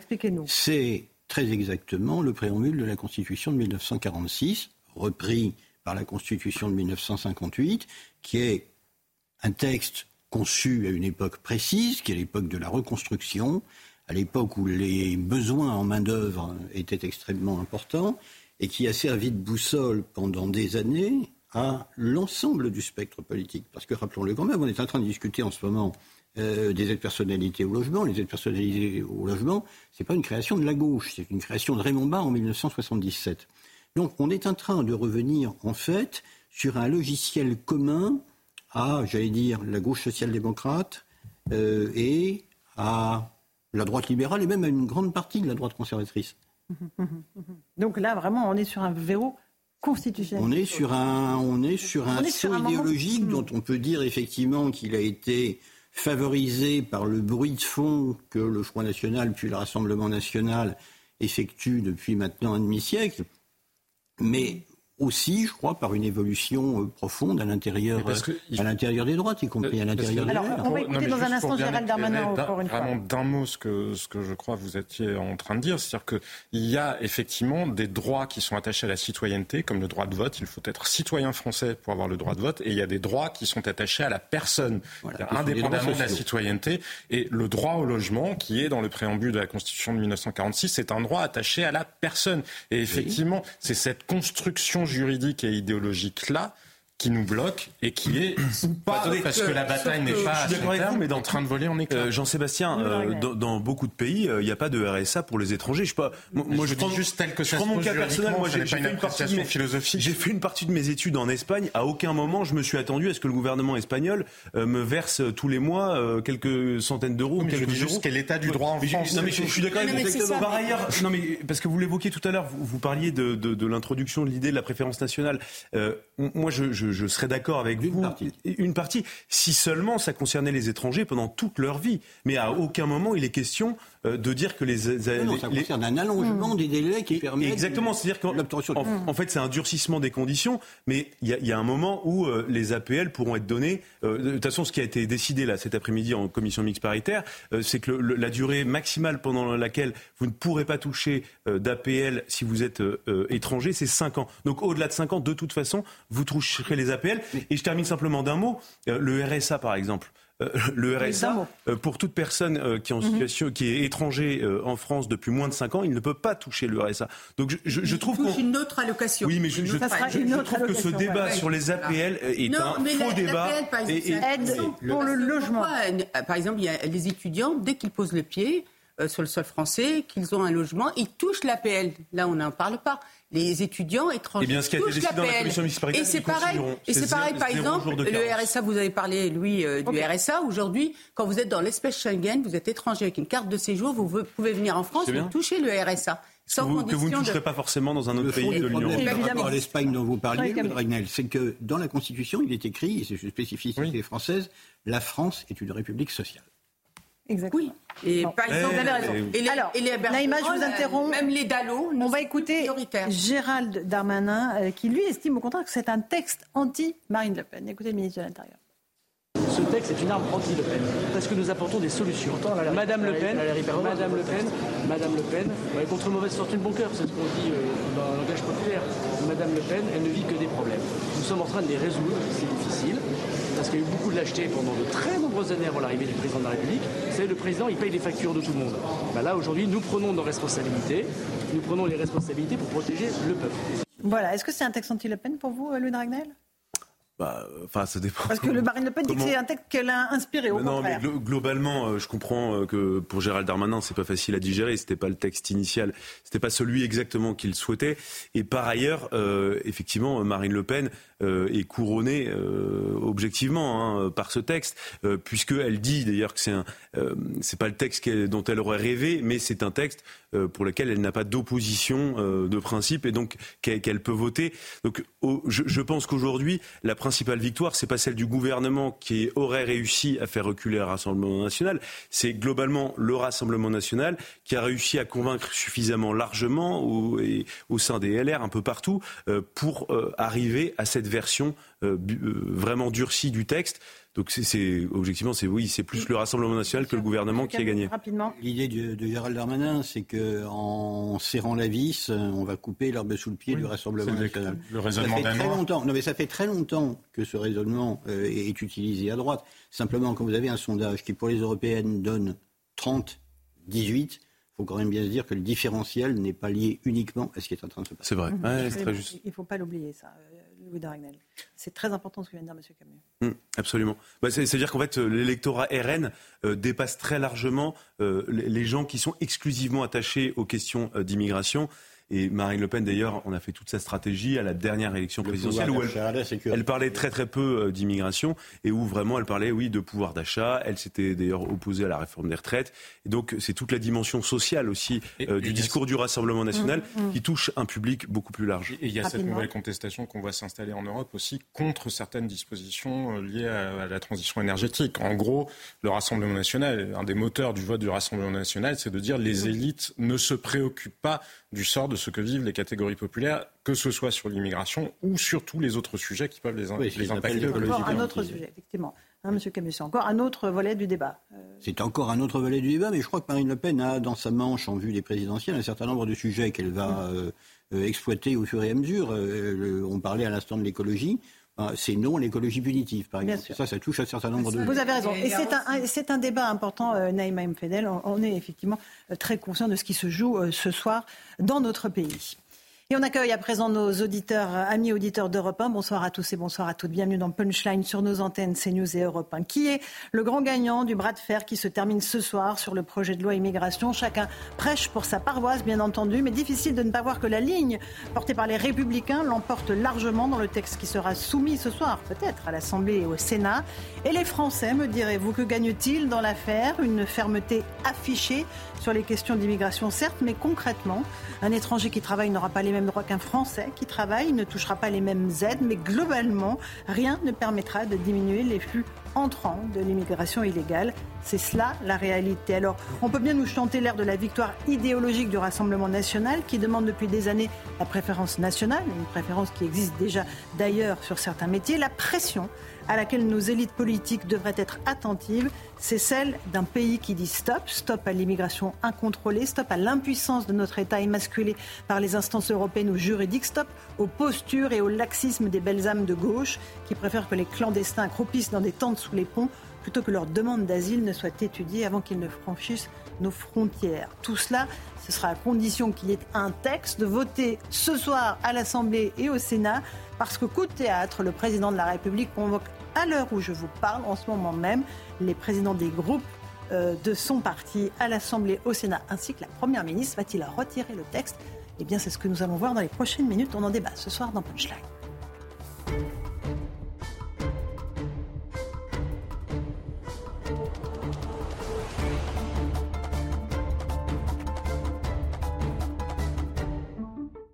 Il est 18h, passé de quelques secondes. D'abord, le rappel des titres de l'actualité sur CNews et sur Europe 1. L'armée israélienne étend son offensive à Gaza, dans l'enclave palestinienne, après avoir euh, été pris d'assaut par Tzal. L'un des derniers hôpitaux encore en service dans le nord de la bande de Gaza a cessé de fonctionner aujourd'hui, indique son directeur. De son côté, l'armée israélienne annonce la mort de deux de ses soldats cet après-midi. Les États-Unis condamnent les attaques sans précédent menées par les rebelles Houthis du Yémen, soutenus par l'Iran. Ils multiplient les offensives contre les navires marchands en mer Rouge, en solidarité avec le peuple palestinien. La vague d'attaques de drones et de missiles menace de perturber les flux du commerce mondial. Ce constat très inquiétant en France, les trafics de drogue prospèrent et les violences qu'ils génèrent ont atteint un niveau record cette année. Selon la patronne de l'Office anti-stupéfiant, aucun territoire n'est épargné. Depuis le début de l'année, la police a recensé 315 faits d'homicide ou tentatives d'homicide liés au trafic de stupéfiants. C'est une hausse de 57% par rapport à l'année dernière. Une augmentation inédite des tarifs des mutuelles se prépare. Les complémentaires santé à statut mutualiste prévoient une hausse moyenne de 8,1% de leur cotisation l'année prochaine, selon une enquête de la mutualité française. Enfin, un 74e jour de détention pour les otages détenus par l'organisation terroriste du Hamas dans la bande de Gaza.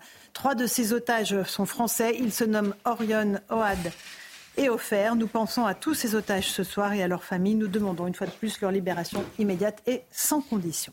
Voilà, il est 18h et 2 minutes. On est en direct sur CNews et sur Europe 1 avec euh, nos invités pour euh, évoquer euh, la question de la loi sur l'immigration qui devrait être votée ce soir, d'une part au Sénat puis à l'Assemblée nationale, sauf, sauf si coup de théâtre, le président de la République Emmanuel Macron décide de la retirer. On va tout de suite prendre la direction de, ou du Sénat ou de l'Assemblée nationale pour rejoindre Elodie Huchard depuis le Sénat. Elodie, que savez-vous exactement de cette réunion qui a commencé il y a, quelques secondes à l'Élysée autour d'Emmanuel Macron? Expliquez-nous tout, Elodie. Bonsoir. Bonsoir Laurent. C'est bien en fait, c'est clairement une réunion de crise autour du chef de l'État avec tous les groupes qui représentent la majorité. Parce que certes, la commission mixte paritaire est conclusive parce que le gouvernement s'appuie sur les Républicains et le Rassemblement national. Les deux voteront le texte. Seulement, si on ajoute ces deux groupes, ça fait environ 150 députés. Il en faut 289 pour avoir la majorité absolue. Et dans la foulée de cette CMP conclusive, il y a eu un certain nombre de réunions de groupes. D'abord le groupe Renaissance où cette partie de l'aile gauche, Sacha Oulier et Gilles Legendre ont annoncé d'abord qu'ils pensaient s'abstenir puis qu'il voterait clairement contre. Il y a eu ensuite le Modem où le président Mattei, qui préside le Modem à l'Assemblée nationale, a expliqué qu'il était en faveur d'un vote contre. Et puis le groupe Lyotte aussi, qui n'est pas dans la majorité mais un groupe d'appoint où clairement il n'y a pas ce groupe d'appoint qui est là pour apporter toutes ses voix. Certains voteront pour. Donc au fur et à mesure de cette réunion de groupe, le gouvernement a compris qu'il avait certes gagné les voix de la droite mais qu'il perdait les voix dans sa propre majorité. Et en fait, c'est là tout l'enjeu depuis le début de ce texte et d'ailleurs depuis le début de la CMP, c'est que une partie de la majorité nous dit il n'est pas question qu'on vote un texte qu'on pourrait adopter grâce au Rassemblement national. Maintenant, il y a deux choix assez euh, simples. Le premier, c'est d'aller au vote coûte que coûte et de se dire qu'éventuellement le gouvernement peut perdre ce vote. Le deuxième, c'est de retirer le texte. On n'en est pas là pour l'instant, mais en tout cas, certaines voix dans la majorité euh, le demandent parce qu'on savait déjà. Emmanuel Macron l'avait dit, il ne veut pas du 49-3. Il reste donc ces deux solutions au chef de gouvernement. En tout cas, quoi qu'il se passe, on voit bien que cette loi immigration aura été compliquée jusqu'au bout pour Gérald Darmanin et le couple exécutif. Huchard, euh, depuis le Sénat avec Fabrice Elsner, est-on en pleine crise politique, en pleine crise institutionnelle? C'est ce que l'on va voir dans les prochaines minutes. Nous ont rejoint sur le plateau de Punchline Louis de Ragnel, chef du service politique de 1. Bonsoir, Louis. Jean-Sébastien Ferjou du site Atlantico. Bonsoir à vous. Laure Lavalette, députée Rassemblement National du Var. Bonsoir, Madame la députée. Une autre députée, Violette Spielbout, députée Renaissance du Nord. Bonsoir, à vous. Et Naïma Mfadel, qui est essayiste. Est-ce que vous croyez que euh, le président Macron, euh, Madame Spielbout, vous faites partie de, sa majorité relative, peut retirer le texte, purement et simplement. Tout simplement parce que il va y avoir des défaites, enfin des, risque d'une défaite, c'est ça? Je pense que pour le moment, euh, on n'en est pas là. Euh, il y a une réunion de crise effectivement parce mhm. que chacun s'exprime, qu'il y a ces annonces du MoDem, donc euh, c'est un moment assez stratégique. Ça tangue, ça donc sec. Tout à fait, ça tangue. C'est un moment difficile aussi où on a plusieurs réunions de groupe chaque jour, deux aujourd'hui, pour échanger sur chacun des détails du texte et aussi des concessions qui ont été faites dans la négociation avec le groupe Les Républicains. donc il y a besoin de ces allers-retours. Je pense aussi il y a un moment, il y a besoin de clarté, Madame Sulbout. Est-ce que vous pouvez me dire que le vote euh, aura lieu ce soir à l'Assemblée nationale? Nous, on, oui ou non est nombreux à le souhaiter. Mais vous ne pouvez pas me dire que oui. Voter. Moi, je le voterai. Euh, j'en connais euh, le contenu. Je pense que c'est important mhm. aussi de savoir ce à quoi va servir ce texte. Et c'est pas le texte initial, mais il est. Mais vous n'êtes pas sûr à 100% qu'il sera proposé au vote des députés ah bah, Je pense qu'il peut y avoir une décision du président de la République. Évidemment. évidemment. Pour, le moment, on est plutôt sur un vote à 21h30. Laure Lavalette, députée Rassemblement national du Var, est-ce qu'on peut vous imaginer un instant euh, que le président puisse retirer ce texte? Ah bah, je pense qu'en Macronie, on peut malheureusement tout imaginer. Euh, je pense que ce serait euh, terrible, ce serait un aveu de faiblesse absolument fou. Il va falloir arrêter de se dérober devant le peuple français et devant les députés que nous sommes. voilà, on a décidé, on a pris la décision de, de, voter pour ce texte, même si on le sait, il ne réglera pas l'enjeu et toute la politique migratoire, puisque nous pensons, vous le savez, qu'il faut passer par une révision constitutionnelle pour que le droit des étrangers, le droit de la nationalité, tous les outils juridiques, politiques, administratifs soient gravés dans la Constitution. Néanmoins, euh, voilà, il n'aggrave pas la situation. Il y a quelques durcissements. Puis surtout, il y a une grande victoire idéologique, euh, Laurence Ferrari, vous le savez, avec cette priorité nationale. C'est ce qu'a dit Marine Le Pen il y a quelques instants. Elle a dit que c'est la victoire idéologique du RN. Bah, bien Les LR peuvent dire exactement la même chose, Madame Lavalette. Sur la priorité nationale, excusez-moi de vous dire qu'on avait la primeur, Madame Ferrari, puisque c'était déjà une pierre angulaire du Front National. Vous voyez, ça fait quand même déjà un petit moment. Euh, néanmoins, quand on reprend typiquement votre, votre collègue Prisca Tevno, qui l'année dernière dit dans l'hémicycle fièrement, votre priorité nationale, c'est la honte de la République. Euh, voilà, maintenant, euh, cette priorité nationale va être à partir de ce soir si ce texte est volé dans la loi. Donc effectivement... Euh, s'il est voté, s'il est présenté, mais tout est possible. constitutionnel valide la loi. Jean-Sébastien nous ne boudons pas notre plaisir. Alors un petit, un petit mot de réponse. Alors peut-être Naïma Impadel Sur la priorité nationale, à quel moment vous la voyez, la priorité nationale? Parce que c'est des conditions. Bien sûr. Non, parce que vous avez dit que. Des conditions de priorité nationale, parce que nous pensons effectivement. Alors, à quel moment, dans, le texte tel qu'il est aujourd'hui Les allocations euh, familiales, les allocations de solidarité, vous le savez bien, mais sous conditions.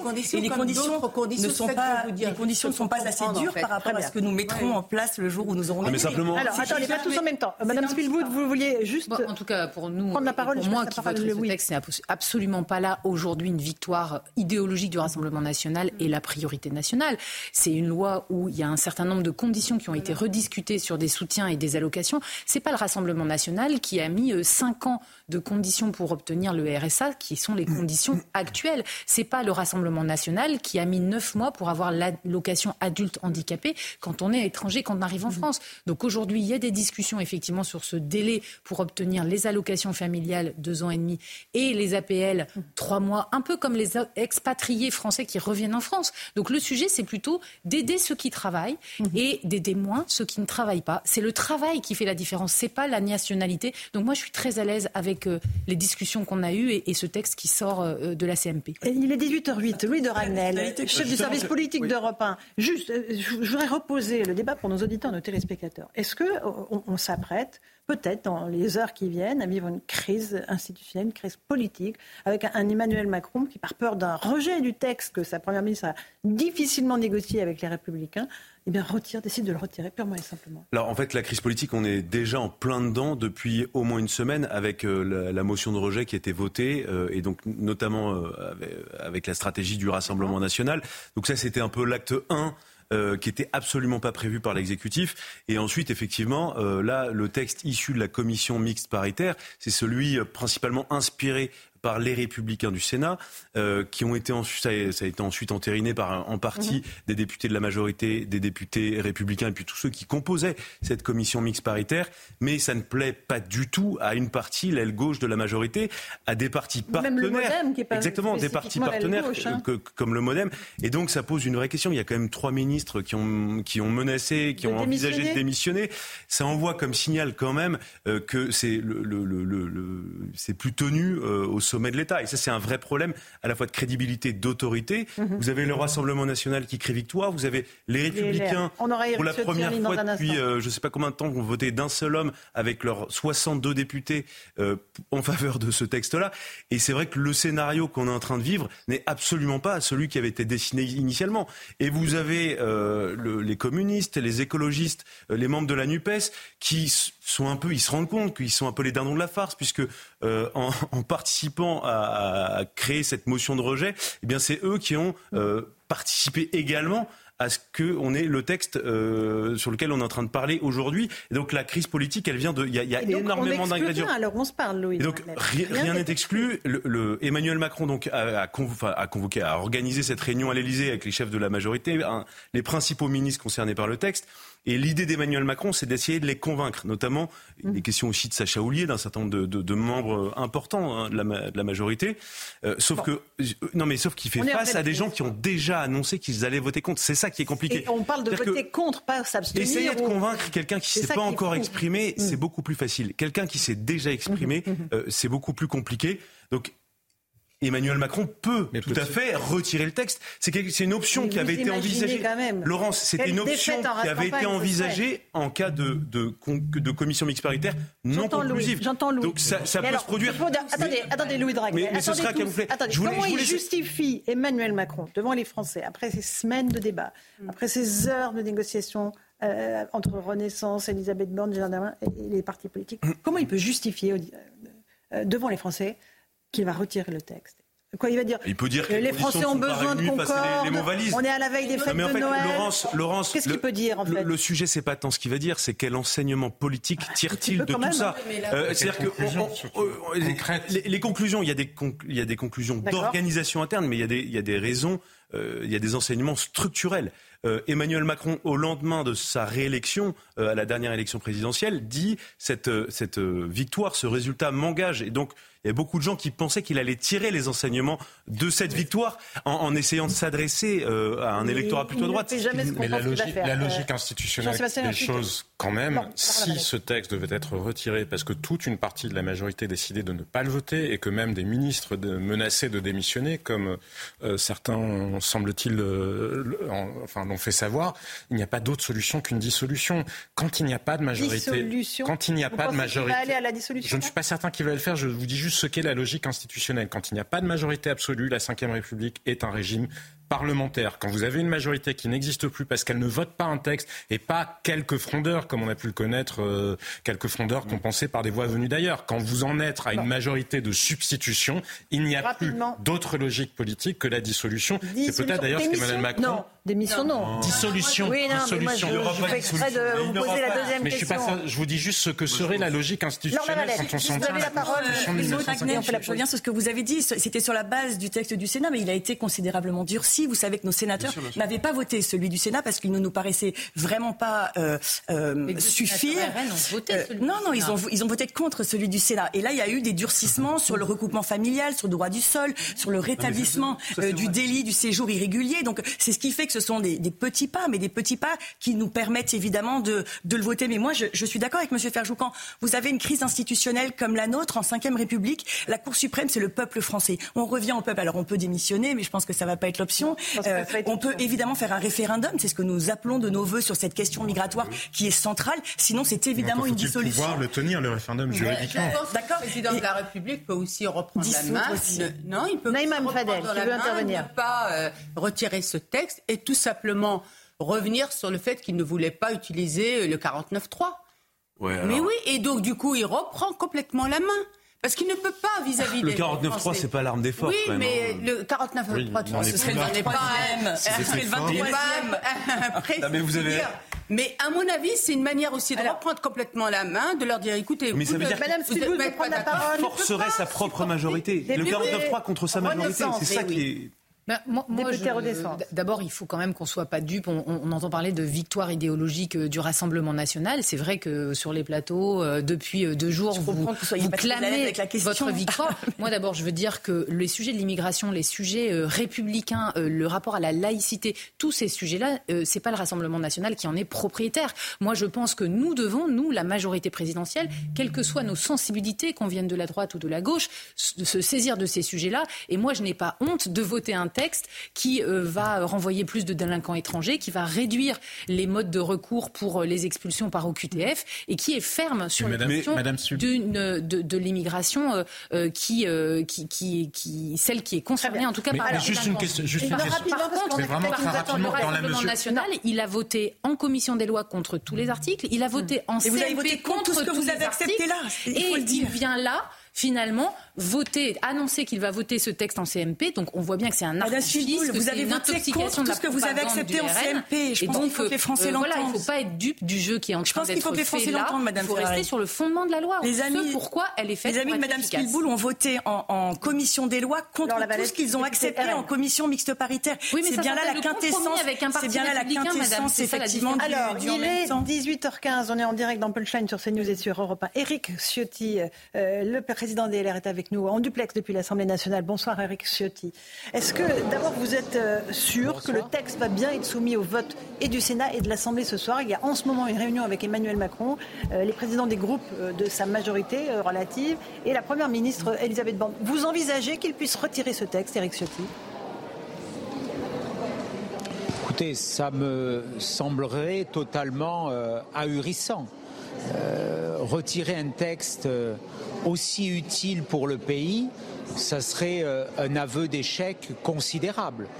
Ça serait un déni de démocratie. Je rappelle que ce texte a été approuvé par le Sénat, qu'il a été approuvé par la commission mixte paritaire, que le président de la République lui-même a décidé que le texte devait suivre son parcours législatif, donc il doit bien entendu et en toute logique sur la forme et sur le respect de nos procédures être soumis au vote et euh, sur le fond euh, ce texte, les Français l'attendent. Les principales mesures que les républicains ont installées euh, dans ce texte, que ce soit pour les prestations sociales différenciées qui font que dès le premier jour, un étranger ne pourra plus recevoir, arrivé en France, ne pourra plus recevoir des prestations sociales, ce qui fait que le droit du sol ne sera plus automatique pour euh, euh, ceux qui auront commis des crimes ce qui fait qu'il y aura un délit de séjour euh, irrégulier, qui fait qu'il y aura une caution retour pour, euh, pour les étudiants, euh, qui fait qu'il y aura une double peine pour les délinquants. Tout cela, ce sont des mesures qui sont approuvées par plus de, des trois quarts, voire 90% des Français quand on les interroge, et vous le savez bien. Et ces mesures, elles choqueraient une partie de la majorité, et donc le président de la République hésiterait. Euh, je ne l'imagine pas. Ça serait euh, la fin, naturellement, de, de cette majorité. À un moment, il faut sortir de l'ambiguïté. Ce texte était mal parti. Nous avons voulu lui redonner des bonnes bases. On ne pouvait pas, à l'intérieur du même texte, prôner la régularisation et l'expulsion. Le en même temps euh, n'avait pas sa place face à un enjeu aussi important. C'est ce que nous avons voulu dire en changeant dans l'intérêt supérieur du pays son contenu. C'est les républicains qui ont changé ce contenu. On a un texte puissant, cohérent, courageux. Nous avons voulu avec la majorité sénatoriale, mais aussi, je le rappelle, euh, avec des membres de la majorité gouvernementale, puisque le groupe Renaissance du Sénat a soutenu ce texte. Ça veut dire que parce qu'il est riche, parce qu'il est cohérent, parce qu'il est audacieux, il rassemble des voix qui vont au-delà de la majorité. Euh, et c'est très bien parce que sur des mesures d'intérêt général, on doit pouvoir se retrouver. Voilà pour dire que euh, l'immigration de masse n'est pas euh, inéluctable dans notre pays, que les dangers que porte cette immigration de masse doivent être pris en compte, notamment en matière de délinquance, de communautarisme islamiste. C'est ça que, que les Français regardent, c'est ça dont ils ont peur. Et c'est, ils attendent de la part du législateur des réponses. La question que je pas des tambouilles politiciennes. Vous dites qu'il faut sortir de l'ambiguïté. Euh, si par euh, euh, hasard Emmanuel Macron décide de retirer ce texte, vous dites c'est un déni de démocratie. Vous dites qu'il faudrait sortir de l'ambiguïté, c'est-à-dire que vous appelez à une dissolution de l'Assemblée et donc retour devant les électeurs. C'est bien cela que j'ai compris, Eric Ciotti? C'est pas ça. ça, c'est le, le, problème du président de la République. Il y a une crise dans la majorité à lui d'adopter les, les, solutions. Moi, je parle du texte. Nous, nous avons été euh, cohérents et nous avons démontré qu'il pouvait y avoir une majorité euh, sur la base d'un travail. Nous avons euh, travaillé avec la Première ministre, avec le ministre de l'Intérieur. Nous nous sommes écoutés. il y a eu des échanges que j'ai, auxquels j'ai participé qui ont été totalement constructifs.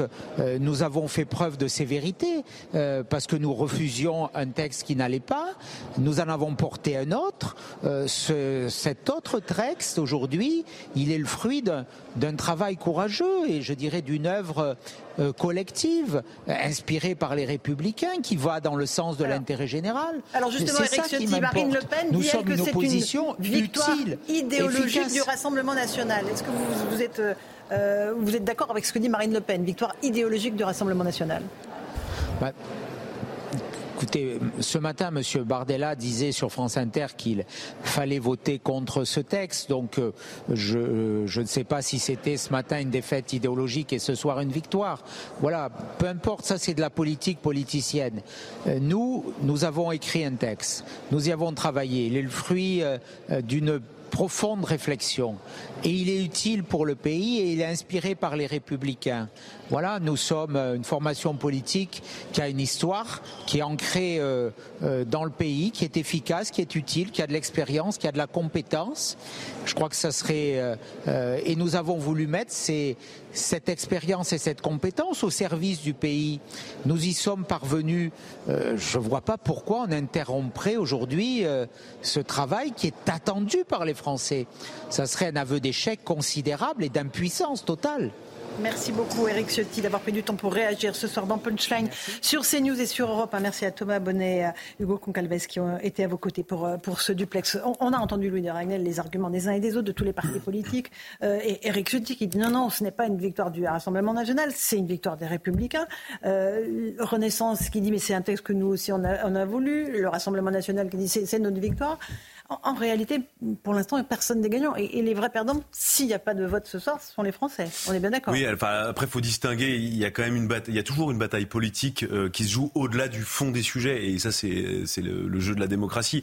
Et alors, euh, parfois, ça va trop loin et donc ça exaspère beaucoup de gens. Mais de fait, il faut être honnête, ça fait partie aussi de l'équation. Et ça a toujours fait, ça a toujours été comme ça.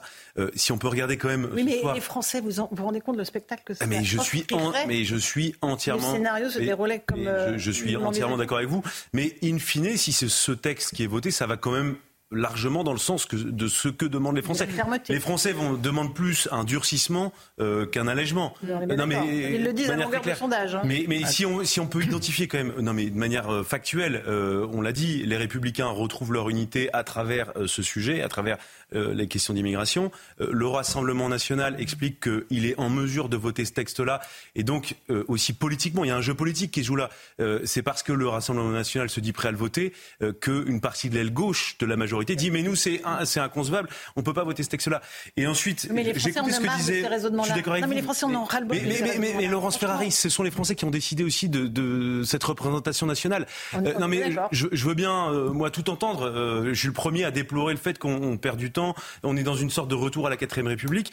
Et s'agissant de, de, du camp d'Emmanuel Macron, j'ai écouté ce que vous disiez, Madame la députée tout à l'heure. Moi, moi, je pense que vous êtes droit dans votre botte depuis le mm. début sur le sujet, parce que vous êtes à l'aile droite euh, de la majorité. je, et... je, viens de la gauche et je suis euh, non, mais dans l'équipe de la majorité présidentielle. Je travaille avec euh, la première ministre et Gérald Darmanin. Mais, mais, je vois depuis, je vous suis depuis quelques semaines et quelques mois, les positions que vous tenez sur, les, sur les sujets d'immigration. Ce sont, voilà, vous êtes cohérente sur ces sujets, mais objectivement, vous tenez un discours qui n'est pas celui forcément tenu par Sacha Ollier, par Clément Beaune. Et qui est très équilibré parce que sur le sujet de l'intégration, y compris dans ce texte travaillé avec le Sénat, il reste quand même et nous avons obtenu un article 4 bis qui fait qu'il y aura des régularisations pour les métiers en tension. Il reste aussi Avec le des conditions euh, restreintes. Il n'y a plus besoin de la signature. combien de personnes sur les régularisations Il y en a déjà 30 000 aujourd'hui par an avec la circulaire Valls qui existe. Mais est-ce que ça, va un peu 7, 8 000 en plus. Moi, vous savez, chaque lundi matin, j'ai une permanence dans laquelle je reçois des personnes qui ont une problématique de régularité avec leur séjour alors qu'ils ont soit une promesse d'embauche, soit un emploi. Et donc, je m'occupe de dossiers comme ça avec la préfecture et ça fonctionne. Quand ils respectent les règles de la République, il n'y a, pas, de casier judiciaire. ce qui était important. Ce que disaient les Républicains et le Rassemblement national, c'est que non mais il y avait une possibilité. Et même euh, si on est honnête, Gérald Darmanin, à un moment, a envisagé de retirer, de, pousser le, retrait de l'article 3. Ce la loi, c'est ce qu'on a réussi aussi à obtenir, c'est qu'il n'y ait plus besoin de la signature de l'employeur pour faire sa demande de régularisation, ce qui enlève ce lien assez malsain de dépendance à un employeur quand on est en situation irrégulière. Donc ça et puis on a aussi des sanctions, aussi. des sanctions pour des employeurs qui font du travail irrégulier, des amendes forfaitaires très importantes, près de 4 000 euros. Donc il y a beaucoup euh, d'éléments dans cette loi qui vont favoriser, y compris par exemple les cours gratuits de français pendant le temps de travail, qui vont favoriser une meilleure intégration. Et donc moi j'estime pas avoir perdu les deux jambes de cette loi. Juste une question, sur le côté juste une question malgré tout, parce que cette loi, à supposer qu'elle soit votée, vraisemblablement, il y a un certain nombre de dispositions qui seront retoquées par le Conseil constitutionnel parce qu'elles contreviennent à ce qu'est en l'état, en tout cas, le corpus de, enfin, des normes constitutionnelles françaises. Êtes-vous prête à aller dans ce cas-là plus loin et à accompagner LR et les partis politiques qui souhaiteraient le faire pour réviser la Constitution et permettre que ces mesures n'aient pas juste été votées pour la symbolique, mais pour qu'elles entrent effectivement en vigueur un jour? En tout cas, c'est la discussion que nous avons eue le 7 décembre euh, à l'occasion de la niche avec euh, les Républicains, où nous n'avons pas voté leur euh, proposition de loi parce qu'on sait qu'une révision constitutionnelle, c'est 3-4 ans de discussion et un processus très long, mais on n'est pas fermé à une révision de la Constitution si elle empêche de bien faire fonctionner. Moi, je suis sur l'efficacité. Cette malinisation des esprits me plaît. vous êtes favorable à un référendum Vous, êtes favorable à un référendum sur l'immigration Je ne pas d'être venu. Moi, je, je, je, je, fais partie de la, ressemble, de, de, la euh, représentation nationale. On nous a confisqué un débat de 15 jours. On m'a confisqué un amendement sur la régularisation des étudiants en apprentissage qui aurait beaucoup facilité à la fois la vie des étudiants euh, qui ont eu leur diplôme après l'apprentissage et aussi la vie des préfectures. Tout ça, c'est à cause mhm. euh, des oppositions réunies, donc de la NUPES, du Rassemblement national et des LR qui ont fait cette motion de rejet. Et moi, j'estime que c'est à nous de porter le débat sur l'immigration. On a eu des débats de qualité dans les donc commissions. Pourquoi pas votre majorité ne vote pas. Laure Lavalette, Je voudrais intervenir voilà, sur deux points. Déjà, Éric Ciotti, quand Éric Ciotti dit que le texte est puissant, cohérent, courageux, c'est toute la différence que nous avons au Rassemblement national avec les LR. Parce que non, ce texte, il faut le dire aux Français, il est ni puissant, ni courageux. Il est à minima, il est à minima euh, euh, quelques mesures de fermeté. Je, je, en fait, c'est pas vrai. La, la circulaire Val, c'est beaucoup plus large que le texte qui ça a montre été bien que vous votez par opportunisme. En, CMP. Et puis que, que sur le vote du Sénat, vous mentez. Je vous, montez sur le mode du Sénat parce que, bah, en fait, vous faites partie de quel groupe Ils font sénateurs ne figurant sur aucun groupe sur le site du Sénat. Vous avez bien voté contre au Sénat. On a voté contre. C'est ce que je vous ai dit, madame. On a voté contre le bien voté contre. Mais vous m'avez dit que j'avais voté pour aujourd'hui. Mais Bah, rien à Alors, Madame Lavalette, il a été dur. Développez vos Moi, arguments. je veux simplement rappeler aussi que Madame Spielboul appartient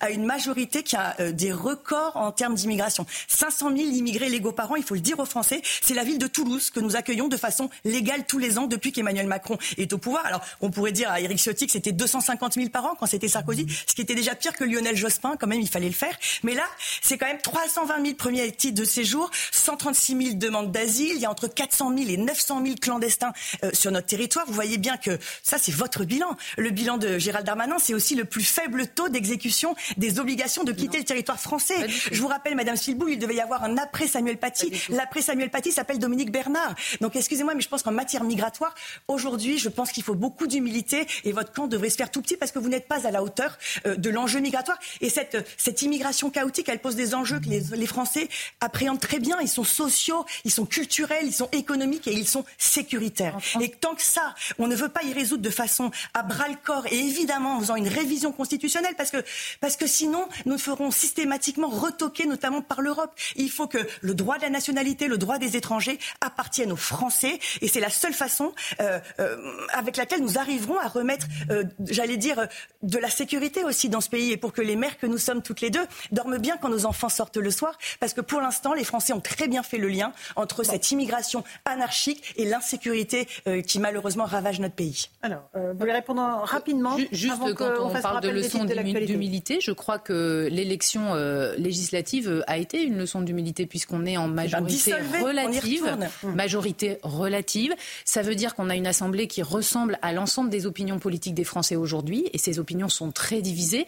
Et ce que les Français nous ont demandé, c'est euh, une culture du compromis, c'est réussir à faire fonctionner le pays, l'Assemblée nationale, le Sénat, avec des compromis entre les différents partis politiques. Nous, on a choisi de faire un compromis sur une loi essentielle pour les Français avec un parti d'opposition républicaine, ni avec l'extrême droite, ni avec euh, l'extrême gauche. Et donc ce compromis, ça veut dire aussi qu'on a su faire des renoncements avec humilité dans cette commission mixte paritaire. Vous savez, il y a des, fois certains sujets sur lesquels c'est un peu difficile. Et je sais qu'il y a des collègues qui on va avoir du mal à voter pour cette loi euh, ce soir parce que d'ailleurs, il y a des bonnes mesures, mais il y a des choses qui Oui. heurtent leurs valeurs. Mais c'est ça la culture du mal, compromis. Peut-être cette la crise dont vous parlez, c'est aussi un moment euh, important où on va réussir à fonctionner différemment et à savoir faire des renoncements. Alors, on va tenter d'écouter quelques réactions politiques. Gérald Darmanin s'est exprimé à plusieurs reprises euh, à l'Assemblée nationale. Il, il estime que Marine Le Pen, notamment, euh, est une contorsionniste. Il dit qu'elle manque de cohérence, euh, Laure Lavalette. Est-ce que c'est le sentiment que vous avez ce soir? Bah non, bah, je veux dire, si on descend toutes les deux dans la rue et qu'on demande aux Français qui incarne la fermeté en matière migratoire, Madame Ferrari, je vous assure que c'est le nom du Rassemblement national qui va, qui va évidemment sortir de la bouche des Français. Et on le voit bien. Alors je sais bien qu'il faut être très humble devant les enquêtes d'opinion. Et encore une fois, ça ne veut rien dire, mais prenez les sondages. Vous voyez bien, euh, quand on regarde euh, euh, Jordan Bardella à 31% aujourd'hui aux européennes, c'est évidemment un, signe fort parce que les Français veulent reprendre en main cette matière migratoire. Il y a un sondage ELAB qui dit que 74% veulent revenir sur le droit du sol, euh, 70% veulent revenir sur le recoupement fam- familial. On ne peut pas creuser son trou, mettre la tête dedans et faire comme si ça n'existait pas. Et c'est vrai qu'on a un peu de mal à vouloir vous faire confiance, Madame Silboul. Vous portez la responsabilité du chaos dans lequel nous vivons. Alors, on a un peu de mal à, à se dire que vous allez nous sortir d'un trou, que vous continuez à, à- à creuser et, et excusez les Français d'être Vous un petit peu sceptiques. Vous Et non, mais excusez les Français d'être un petit peu sceptiques sur votre capacité et votre volonté Vous avez politique. peut-être Parce qu'en fait, sur une chose, c'est qu'on porte Ouais. une responsabilité. Ah bah que oui, nous, oui, on je est peux vous dire que les. Français Vous, le vous savent êtes- bien. Vous, vous êtes dans les commentaires. Vous êtes commentateur de excusez-moi, madame, la de ne pas avoir négociation encore le pouvoir. actuellement Mais je- euh, qui se passe entre les Républicains et la majorité présidentielle. on continue. Moi, je suis là depuis un an et demi et je suis quelqu'un d'action qui travaille jour après jour, à la fois pour aider à régulariser des personnes qui travaillent et qui méritent leur place en France, et à la fois pour des mesures de fermeté, comme le fait Gérald Darmanin. Il n'y a pas de fermeté, Expulsion Madame Alors, mesdames, on va continuer ce débat dans un instant. Vous restez bien sûr avec nous. Euh, mais d'abord, c'est le rappel des titres de l'actualité. Il est 18h31 euh, en direct sur CNews et sur Europe 1 par Simon Guillain. Simon. Réunion de crise euh, convoquée par Emmanuel Macron avec sa majorité parlementaire. Sacha Oulier, président de la commission mixte paritaire, a annoncé qu'il votera contre le texte.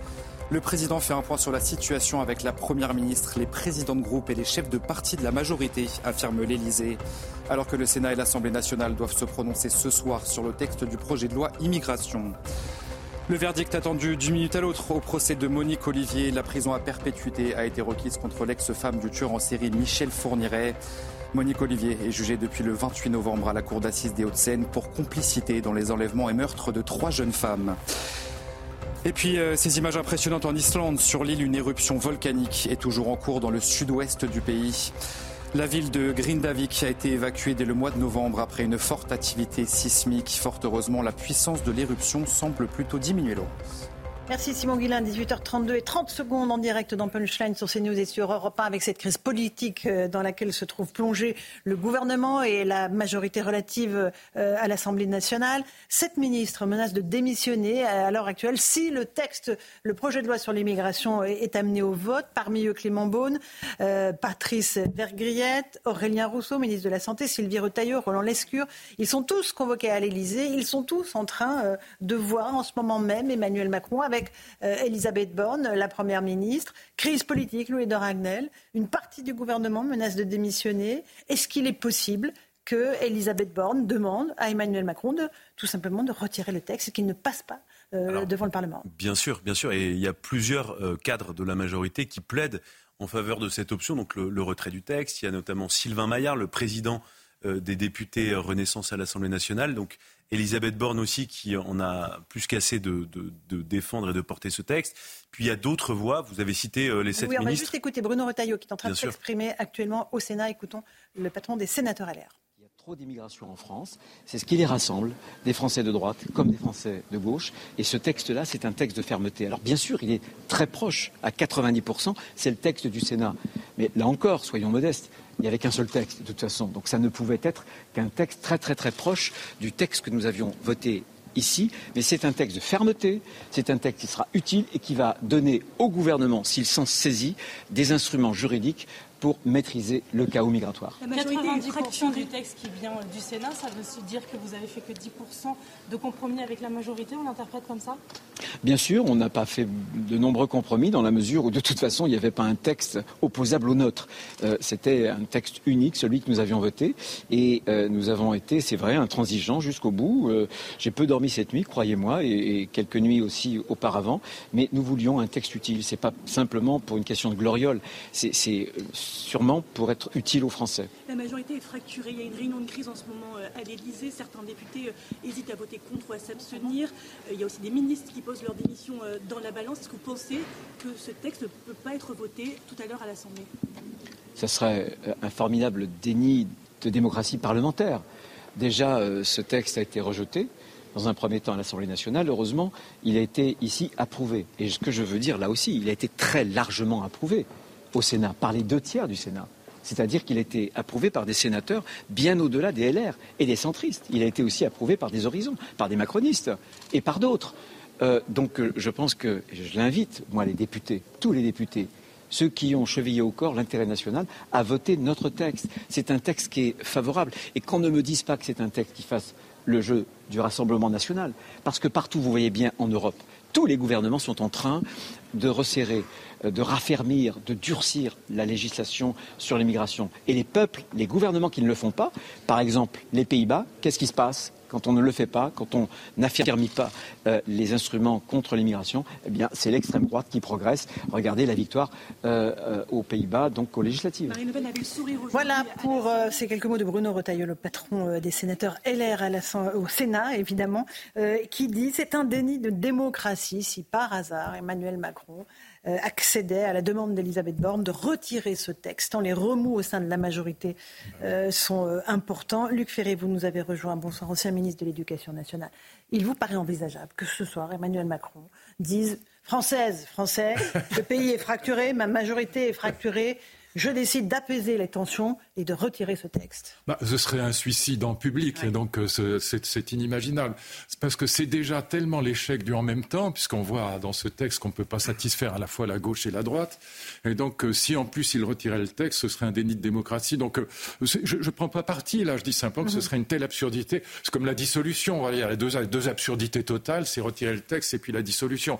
sauf s'il veut absolument avoir encore beaucoup plus de députés Rassemblement national et beaucoup moins de députés mhm. de, son parti. Donc non, ça n'a pas de sens. Euh, pour lui, ce serait un échec euh, encore plus grand que l'échec actuel, qui est déjà très grand quand même. Qui est très grand pour quelle raison, Luc Ferry?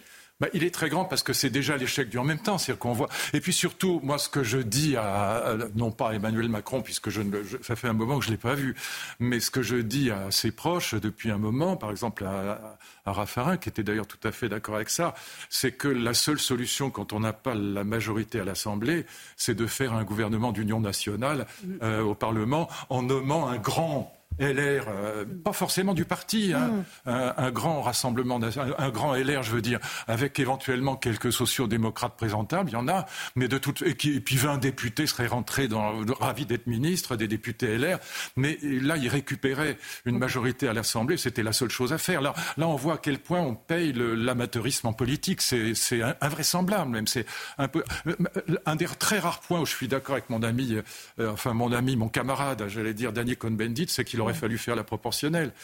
Et là, on ne l'a pas fait. Louis Dragnel, une question à Luc Ferry. Oui, pardon. Il y a deux options que vous avez évoquées, mais pour moi, il y en a quand même une troisième. Vous dites la dissolution, il faut l'écarter. Euh, le retrait du texte, on l'écarte. Mais il y a une autre option euh, qui est que Emmanuel Macron laisse euh, le texte aller au bout du processus législatif et que ses propres troupes votent contre le texte du gouvernement et que le texte, en fait, euh, soit tout simplement balayé par ses propres députés. Oui, oui. Est-ce que ce serait pas un revers encore plus cuisant? Ah, bah Non, mais c'est la troisième possibilité. Je suis tout à fait d'accord avec ça. Mais là, il faut voir quel est l'ordre, quelle est la consigne que donne le président de la République dans ce cas-là. Et ça, je n'en sais rien. Voilà, normalement, la consigne qu'il doit donner, c'est de voter le texte. C'est la logique démocratique, mais c'est surtout parce que hein, si le texte n'aboutit pas, pour lui, c'est encore un plus gros échec. Encore une fois, c'est l'échec du en même temps. Du reste, c'est la même chose sur Israël. Hein. Il a réussi à se faire détester autant en Israël qu'à Gaza. Donc euh, le, en même temps ne marche devenu un Mais ça ne marche d'autant plus pas, si je puis dire, en France que quand on n'a pas la majorité à l'Assemblée, il faut faire quelque chose. Voilà. Et alors, qu'est-ce qu'il peut euh, faire, Luc Ah ben là, rien, rien, rien, c'est carbonisé. Oui.